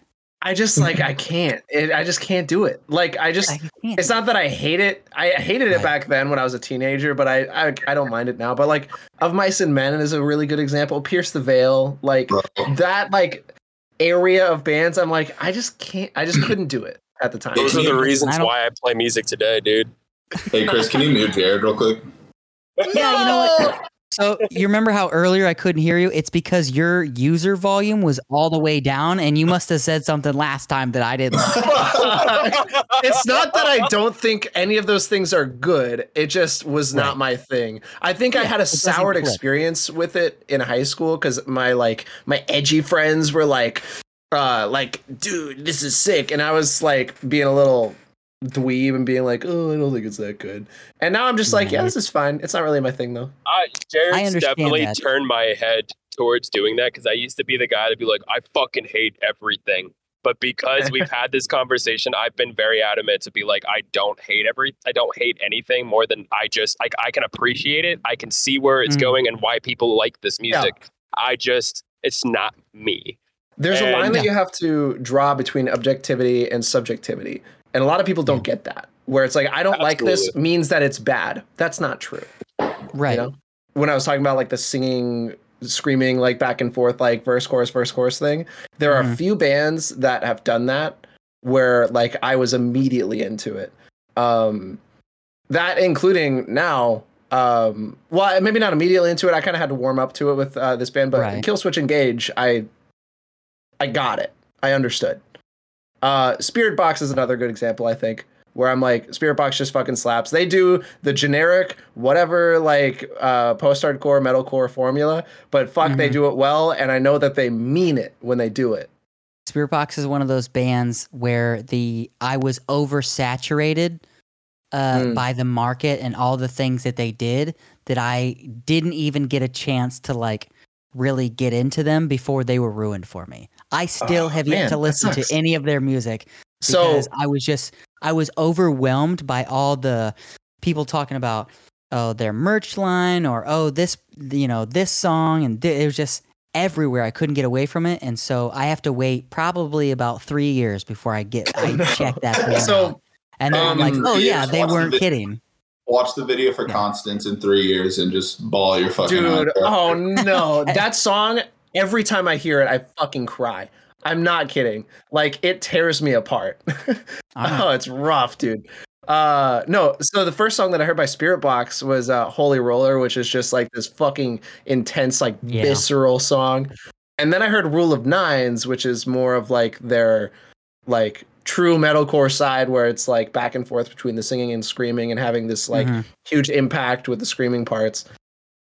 And for some reason in my head, even though I didn't like that style of music, I got it. So I I think I'm gonna credit Spiritbox for my enjoyment of Killswitch Engage, to be honest, because I it's not my thing, but I get it.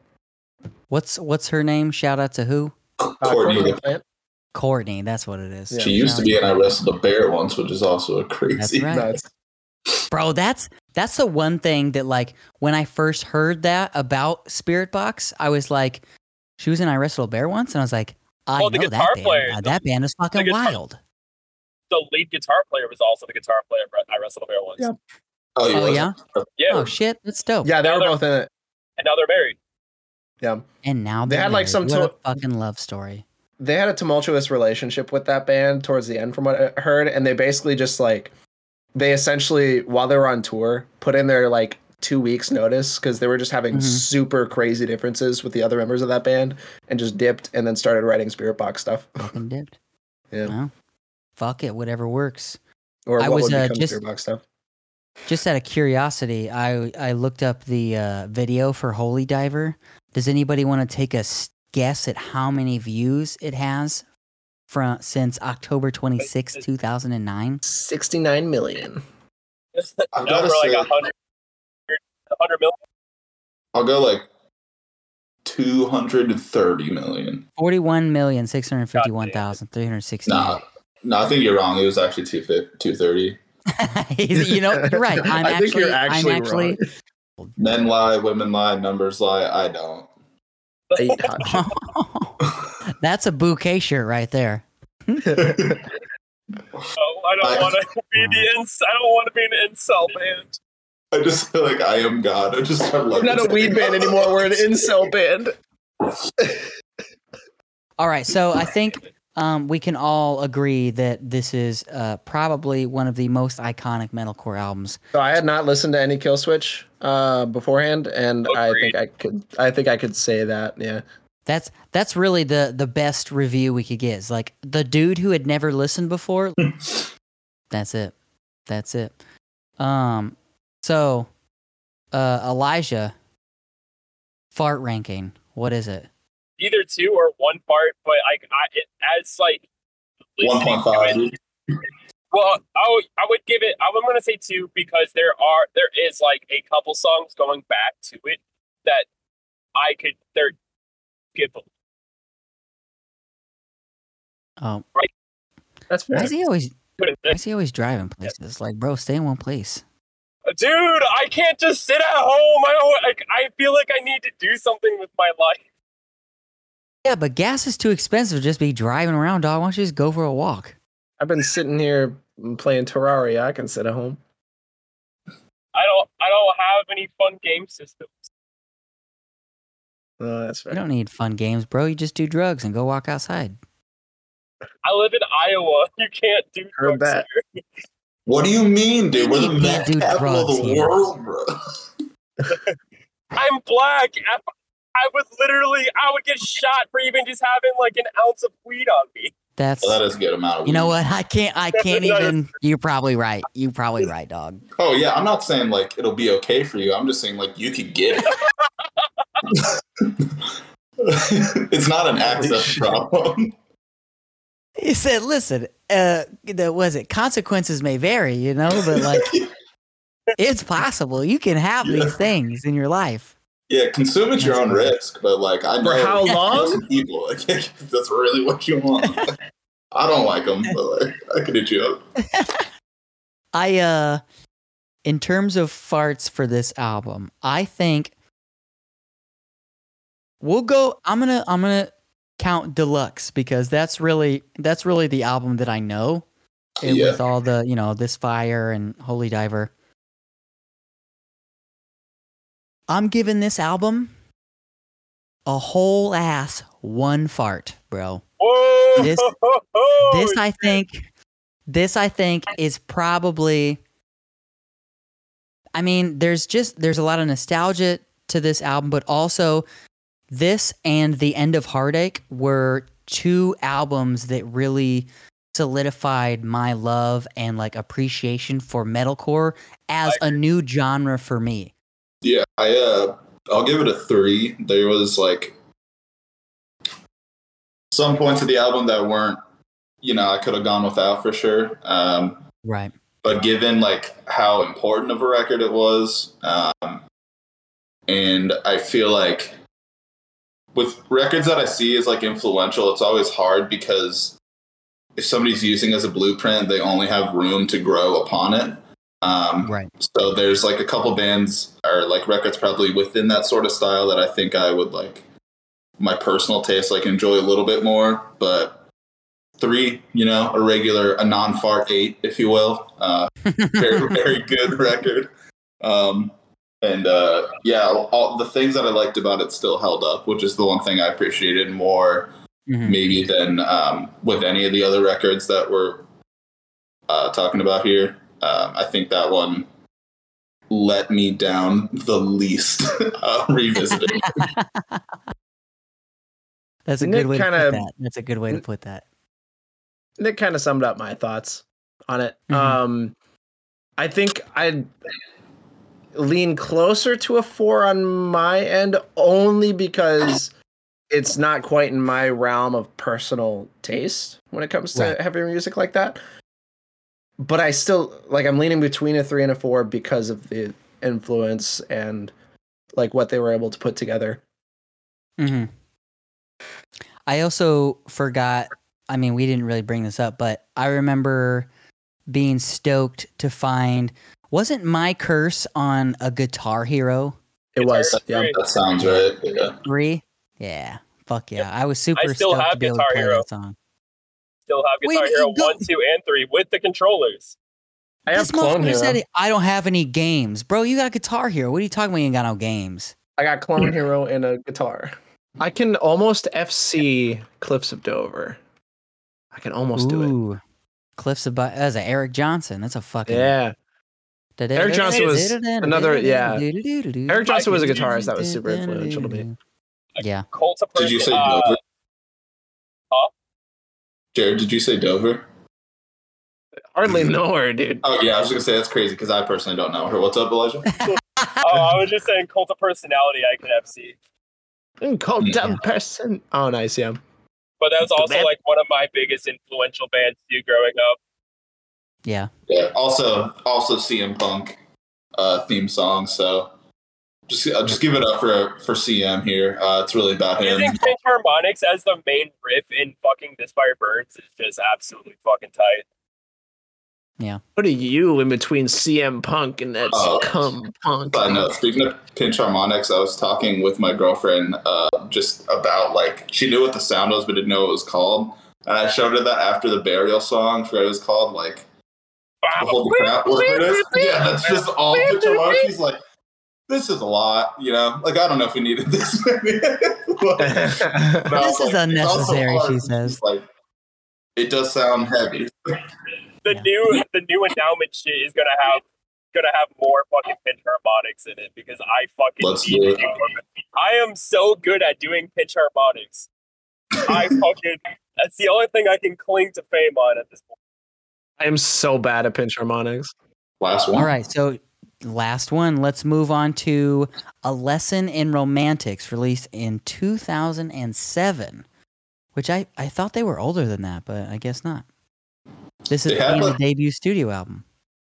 Yeah, it was like they had an EP out before that because they like formed from some other Florida bands and then merged into Mayday Uh, Parade. But, but yeah, I was looking at that. It's a band resulted from the merger of a kid named Chicago and Defining Moment. yeah. Never listen to those bands. told- yeah. Who gets who's who names their kid Chicago?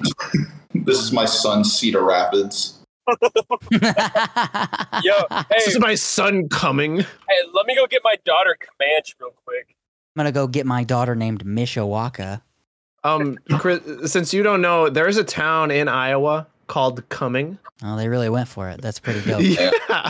I just learned that there's a uh, there's a, a city in what is it New Mexico called uh, Truth and Consequences. Yes.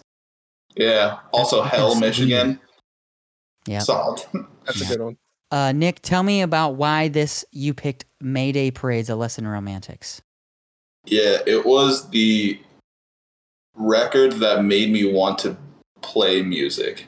Um, I remember getting into this album, I weirdly enough found it uh, when I was, I think I was, I was in fifth grade, and I was like very into skating. So I was making these like really shitty skate tapes with my friend, and I like Mhm. edited it, but I didn't have any like software to like put music in for, or I didn't understand. So like I went to YouTube at the time, just had like whatever like random songs, and when I get home, so dead happened to be one of them. So I found it by like the least conventional method possible. Um, but I was like, oh, this kind of dope. And then, uh, but yeah, I got into them, and they were the first show that I went to was at Gabe's in Iowa City, and it was the first show I went to like without my parents there. My dad just kind of dropped Yeah. me off, and I remember seeing them. And I never been to a show like in a club setting, and I've never seen bands that were like I personally latched onto anything. Right. And I just remember seeing them, and I was like, "This is what I want to do." Uh, so that record was like why I started learning how to play music and how to sing and stuff. And um, there's a lot of things like in bouquet songs too that I just naturally kind of like take for Mayday Parade because like a lot of things that I do vocally are inspired by them, whether I like think about it or not. Um, hmm and I also just think it's a good like it's just the era that it was is a specific one so I like understand if people are like this is corny to me whatever Yeah. but yeah, yeah. within that realm of music it is so good like it excels so well um Mhm. and yeah and another thing I guess like looping back to what I was talking about with Gabe's which I'm just thinking about right now is like that was the show that made me like want to play music and stuff and then all these years later and i think it was in september too when that show was so all these years later like that's where bouquet had our release show and our first show so that's cool Yeah. to like be at that same venue with the band that like made me want to start doing that um and uh and yeah also fun fact found out when we put in the chat what our albums were going to be that day that I submitted it was the fifth, I think, or they're celebrating something for it, but it was the 15th anniversary of the record. So it was very shit. weird timing on that too. But Destiny. I had never listened to a single any of the records by Mayday Parade. Um, I knew about them. They, like you said, they were a very popular band within that time frame. Listening to this record for the first time, um, I definitely see why they are popular because they were they're very good. Who I am now, listening to this album from 2007, I can see where the corniness comes from, but Mm. also because I lived I was this was like the scene that I was in in that in 2007. I was Mm. able to go back to like that kind Oh, of mentality and be like, that's, that's "Oh, dude, I'm so I was so I fell in love with this genre for a reason. I should have been listening to Mayday Parade back then. I really should have. yeah. Yeah, I was gonna say when I put that record back on, I have I haven't listened to it probably like in at least a year or something. Like it's not something I listen to super often now. But yeah, same thing happened for me where I was like, I just felt like it was a time capsule. I'm like, all right, dog, I'm logging on to MySpace right now, baby. Like, let's Let's do it. I gotta go change my status real quick. Yeah. Hold on. it's once again not like totally my thing. It's just not the thing that I was into growing up, I guess. And then now with like the the corniness corniness of like what it was at the time, uh, versus like now, um, takes away a couple points from it for me. That being said, similar with like the Killswitch Engage album, and to an extent like that Sum 41 album, like what it did Mhm. for the genre that it is in, and it doing it so well, I can just kind of automatically have an appreciation for it. Um, Yeah. Even if it's not necessarily something that I would listen to um, like unprompted. Right. I think that the album is really solid. I don't know if I could really like objectively give it like a rating, I guess. Can't give it Um, any farts, bro. I, I could maybe toss it a couple farts. I don't know. He said, he said I could pull a fart out of my ass for this I album. pull a fart of my ass. I thought it was interesting. So the EP that you were talking about, Tales from Tales Told by Dead Friends, they Mhm. sold to people by following the 2006 Warped Tour. Yep. Following, they didn't play, they just followed it, and they sold over 10,000 copies of their fucking EP. Yeah. That's awesome. And in doing that, that's how they got signed to Fearless Records. I uh yeah, I remember hearing about that a while ago because there's another band that followed Warped Tour called Forever Came Calling. Um, that were in like a documentary Okay. about it Yeah. in 2010. Um, which I was I was just a very big fan of that concept and like it it gave me even more respect than I had for Mayday Parade that like Warped Tour sucks for the bands that are on the tour, even when you're getting paid because it's so fucking hot and you're in Mhm. parking lots for like two months. The fact that like they always bel miserable. yes, Ugh. and like the fact that they believed in their music and like how bad they wanted it was just like that's so sick. And to sell ten thousand Mhm. copies doing that is also crazy. like dude this this is the music that speaks to my soul. It's just it's just like it makes me want to curl up and do this when i listen to it. That's what it makes me want to oh that's and i mayday parade is like they had their acoustics their acoustic songs or like you know in this album. I couldn't name any of them because i didn't write anything down. I was like, miserable at best is the one that I know everybody's like the just piano song uh, that's on that. Oh, if it's just pretty clean vocals and an acoustic guitar or pretty clean vocals not not pretty clean but like pretty and clean vocals mm-hmm. and a piano bro i'm fucking there i will listen to every word you say and i will hold my breath while you do it Ugh. what they do to you? So into what it. they do. I kind of fell off of them. I would say in like somewhere during high school, I guess, like 2012 or something. I kind of fell out. Um, this, this album and the self-titled album, which I think came out like two years after that, definitely my favorites by them. Um, but I've Okay. like the last few years, I kind of like I got in a weird like just like cool guy mode where I was like, oh, I'm into different now. And like for a couple years of my life, when I was like whatever, 19 or something, and then I was like, that's stupid. Like I like this band. I don't know why I'm like telling myself I don't. Um, so the last couple years, I've kind of like started to listen to their other stuff and really enjoy it. Um, that was my peak fandom was then for sure, but like they're Yeah. a good band. They're super good live. They've never had anything like problematic happen with them, which is also a nice thing from that time period. Um, Knock don't know, yeah. th- Watch this come out Saturday, and then Sunday it's like Mayday Parade found guilty of family of slaughtering a family in Yeah, Georgia. exactly. Oh my god!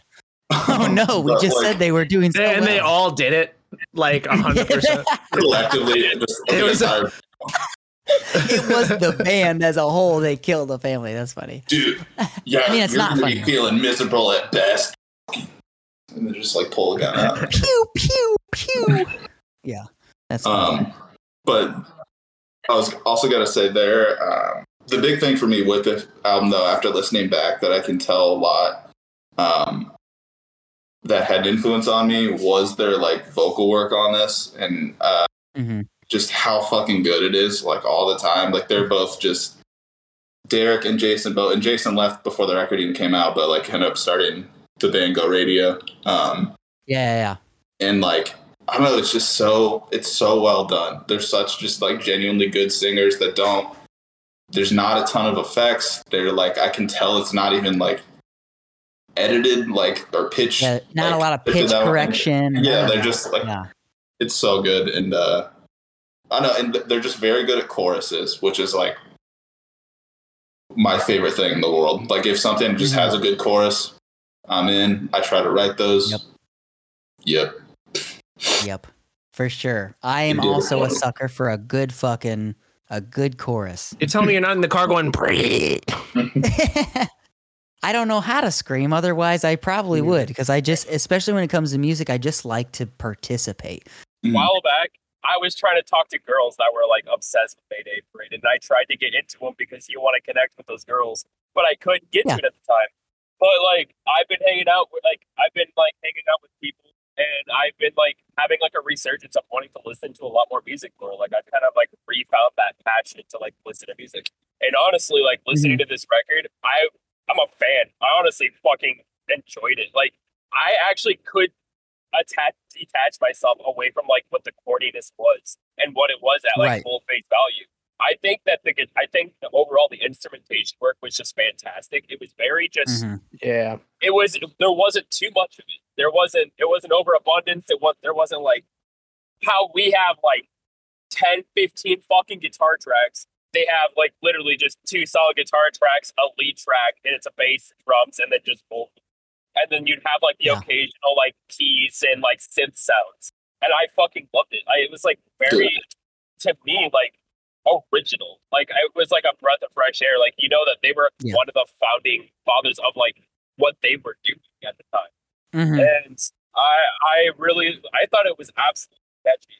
Like I was like, yeah, no, I'll actually listen to this album like unironically again for like the foreseeable future for a bit. Because like right now, like it's one of like it's gonna be like one of my like that genre is like kind of my inspiration for guitar work for bouquet now. So like stuff like that, like the like I'm going back to like that fifth wave, like emo fifth wave, like post hardcore where it's like static dress, um, and other sorts of bands that are like emulating anywhere between like the under oathy kind of era, like uh the like you know divide like the Great Divide or anything like that. But then also like Mayday parades stuff. So like right. stuff like that is like pretty like influencing what I'm doing right now when it comes to like just straight, just open big guitar chords. hmm That so it's like you know I'm also going back and listening to like Taking Back Sunday, like uh Make Damn Sure era Taking Back Sunday and stuff like Right. that. So like like it was like going into it, I was like, oh shit, yeah, this just gives me the same vibe of what I was like I had been listening to for like the last like couple weeks. So it's Right. just gonna be another some like another thing that I'm just gonna have to throw on to like into the mix of things. So I really enjoyed it. I I really actually liked the opening song on the record. The first track. Yeah. Yeah. Jamie Absolutely. all over. fun. Yeah, yeah. Oh, Yeah, I Uh, was Jamie big all over? As soon Yeah. as that came out, I was like, yeah, I'm, gonna, I'm, I'm here for this. And then as it like, Mhm. and to me, like it had solid fucking songs all the way through. I didn't have like Yeah. a song where I was like, eh, this could do without. Like there wasn't like, of course, there were strong songs.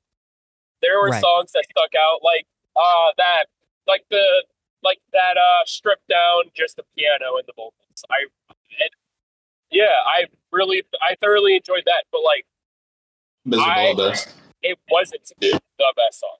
It, there were absolutely just bangers through the record, but there was definitely some that show, like shined a lot more than the others. But I still like enjoyed it, everything equally, all at the same time. Could we all be in agreement that this album has no skips? Like, yeah, like you said, there are there are there there are the iconic songs, but like from start to finish, there is no there are no bad songs. No, no, they're all fucking hits. They're all bops. Yeah. Absolute bops. Yeah. I also think Yeah. with this album, they did a super good job of like pacing it, and like the Right. the order that they did the track list in could not have been better. And it seems like they like w- like what I appreciate that it feels like they took the time Mhm. to get all the songs and like get it the way that it needed we- to be. And like I really appreciate when bands do that instead of it feeling they're just like, we did this one first. Like, That's the first a one. round of Like, applause to the overall production of the record. yeah. I think it's just a super everything about the record is just solid. Like even if you're not in love with it, there's nothing you can really be that's like besides maybe like if you're you know like 40 and you're like I don't relate to this lyrical content, but like everything else is like there's nothing like inherently weak about it. It's just like a strong objectively a strong record in my opinion. And you know, and also hearing the backstory of like what they did, like the lengths they went to like be a band, and then to then come out with that being their debut record, like that's fucking insane to me. Yeah. I also, Yeah. uh, separate from the album, but I really appreciate their ability as a band to just like not drop off in popularity despite kind of like, Oh, the landscape of, you know, the scene changing or whatever. Like they're still drawing just as many people as they were in 2008 as like they are today. And that's Yeah. super impressive to me, um, especially with a genre of music that was, you know, like a, like belong to a time period to a lot of people. I guess like There was a bubble. yeah, yeah, and they're Florida boys, you know. So Yeah. Isn't They're Florida boys. I'm- Um, I used to live right next to where uh, a day to remember is from. also shout out in this record they they mention Ocala, so big. that they do. Oh, Yeah. Ocala's And gone. it's funny whenever whenever Oh, I yeah. hear Ocala, I immediately think of a day to remember. Well, Ocala is like the Mecca for a lot of like the like scene bands. Like it was Yeah. where like a lot of like really big fucking bands came from during, especially like um like the Warped Tour days. Like Yeah. oh, and that's when it's like Wage War came from there. A Day to Remember came from there. Um, fucking Trivium. Uh, a couple of the members at one point in time came from there. Um, There was I was reading through like some of their profile real quick, going back to Mayday Parade. yes, I was just gonna And, say, uh, I was like, where do we leave off? I I really love some of the names of the uh, tours that they went on, oh yeah, and it's just so so early two thousands. Where where was that one? Um, Explosions in Your Pants tour. nice, dude. Um, I love this album. Uh, going back, there's nothing really that like was missing from it for me, other than like maybe you know like my taste has changed a little bit. Um, hmm from that obviously but i to me it is a, very much encapsulates what i liked about the like mid to late 2000s of that genre so to me it's like i'll give it one and a half This being the first album of theirs I'd ever listened to, luck thankfully it was in a position where I'm very like I'm hungry for that sound. Would have to I'm gonna give this a three farts. Three farts. I really enjoyed this and I enjoyed it enough that I will now be I now I have to dive into their discography. Like I have to I have to know everything they've done. Yeah. self-titled album And that's why earlier I'm glad you the self-titled. Yeah, I was looking through their album. That's 2011. 2011 okay Like a like a strong three to a light four, okay do a three, Fantano do a style. 3.5 you know what i mean um, I'm gonna give it. I'm gonna give it one and a half. damn There we Alright. go. That's another. another I cannot believe this result. This is wild. So, I've been tallying this up as we've been going, what the scores were. And so, as we've been giving our ratings, I've just been like calculating them to see what had the highest like average of us as possible. So, surprisingly, coming in at number one uh, was a lesson in romantics, average 2.375 farts. Then we Oh, yeah. had, I'm glad you're doing this. this yeah, is yeah, yeah, yeah. this Uh, as daylight dies, Two point three seven five. Okay. And then as daylight dies had 2.5 farts, so just Two barely and a beat it. half. parts. It's literally because the half points. it's like what got that. Oh shit, we went in order of like re- reverse order of what the highest one, because then uh, 13th uh, 13th step was 4.25, and then all killer no filler was just average to five. No shit. So our ranking system was reverse of the chronological release. Yeah, Looky there. Looky there. much to think about. If anything were to ever prove to you that life is a simulation and that your life doesn't actually matter because we're plugged in somewhere, it's Damn, those dude. It's that data. That's funny. All right. Well, boys, that's the episode. We did it. I'm, well, for one, I want to say thank you, boys, for coming out and doing this again. But, well, I, mean, I guess I should thank the listener for loving you guys so much that I was asked to bring you guys back. And then also, the thing that really, really put this into gear is that having been doing these panel episodes for, you know, however long, each one of you separately messaged me personally to be like, hey, I want to be on that. And I was like, and then I put you all in a group chat. I was like, you all have messaged me wanting to do this. Let's just do this together. Okay. Let's just do another one. Fuck it. We'll do it live. I I think the listener's gonna be disappointed with the lack of cum jokes this time, but I Alright. think We I make replace it with for parts. Which is We weird replace it because with parts this we- time. for sure. we brought the three most like troublesome people in the band for that for this interview, and like we we corrected ourselves. You know, that's the thing is like Yeah. Max and Keller once they get in the mix, it's like you you guys are being like too chill or serious. You know, like we we have to step up our game because like you're you know you're not making cum jokes. So like, what am I gonna do? I gotta make it. uh, I want to thank you guys for coming out. Thank you for doing this. Uh, I appreciate all your picks. It was really, I really enjoyed listening to all of these albums. Really. Um, now, before we go, I want to say, is there any what have what has been up and what has been new with everything that is bouquet? I think it's been a while since I've talked to you, and I know I've I'm in the loop with what you guys have been up to, but like, share with the listeners. You got fans, dog. We we've been writing. we we did uh film a music video recently. There we go. Uh, how how did that go? It was So much fun. It's very good. It was I've between the bands I've been in, I think this is the eighth music video I've filmed, and I've never been in one before that I've just looked at the shots on the camera and been like, "Yeah, this is fucking it." Uh, Yeah. and this time I looked at it and I was like, "This Oh, so is you were like the director. oh, absolutely. yeah, yeah. Well, I mean, yeah, we And the experience, the experience overall was just not only professional, but it was the most comfortable and the most like easygoing that Yeah. a shot that a sh- like any shooting of a music video I've ever like been in has ever gone. And then I'm overall just satisfied with the overall thing that we're going to release. Like I feel that this is our best material yet. I know that people say this so fucking often, but I genuinely believe that this is it's different. It's nothing that you've heard on the EP. So Yeah. um, it definitely is going to show a new show, you know, a new side of us that nobody probably was going to expect from us. So yeah, Oh, that's no, what I'll they're do. yeah, we're a tech death deaf band now. Is what Elijah's trying to say.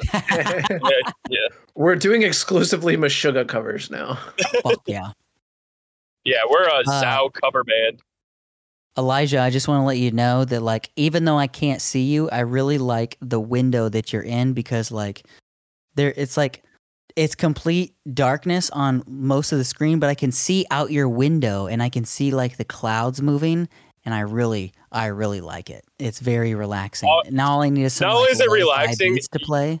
Y'all like have made this feel like I've just been listening to a podcast, and sometimes I won't answer because I'm just like it feels like I'm listening to a podcast on the drive, and then you'll be like, "Hey Elijah, what do you think?" I'm like, "Oh fuck, I'm in this oh yeah, I'm- podcast." yeah, yeah.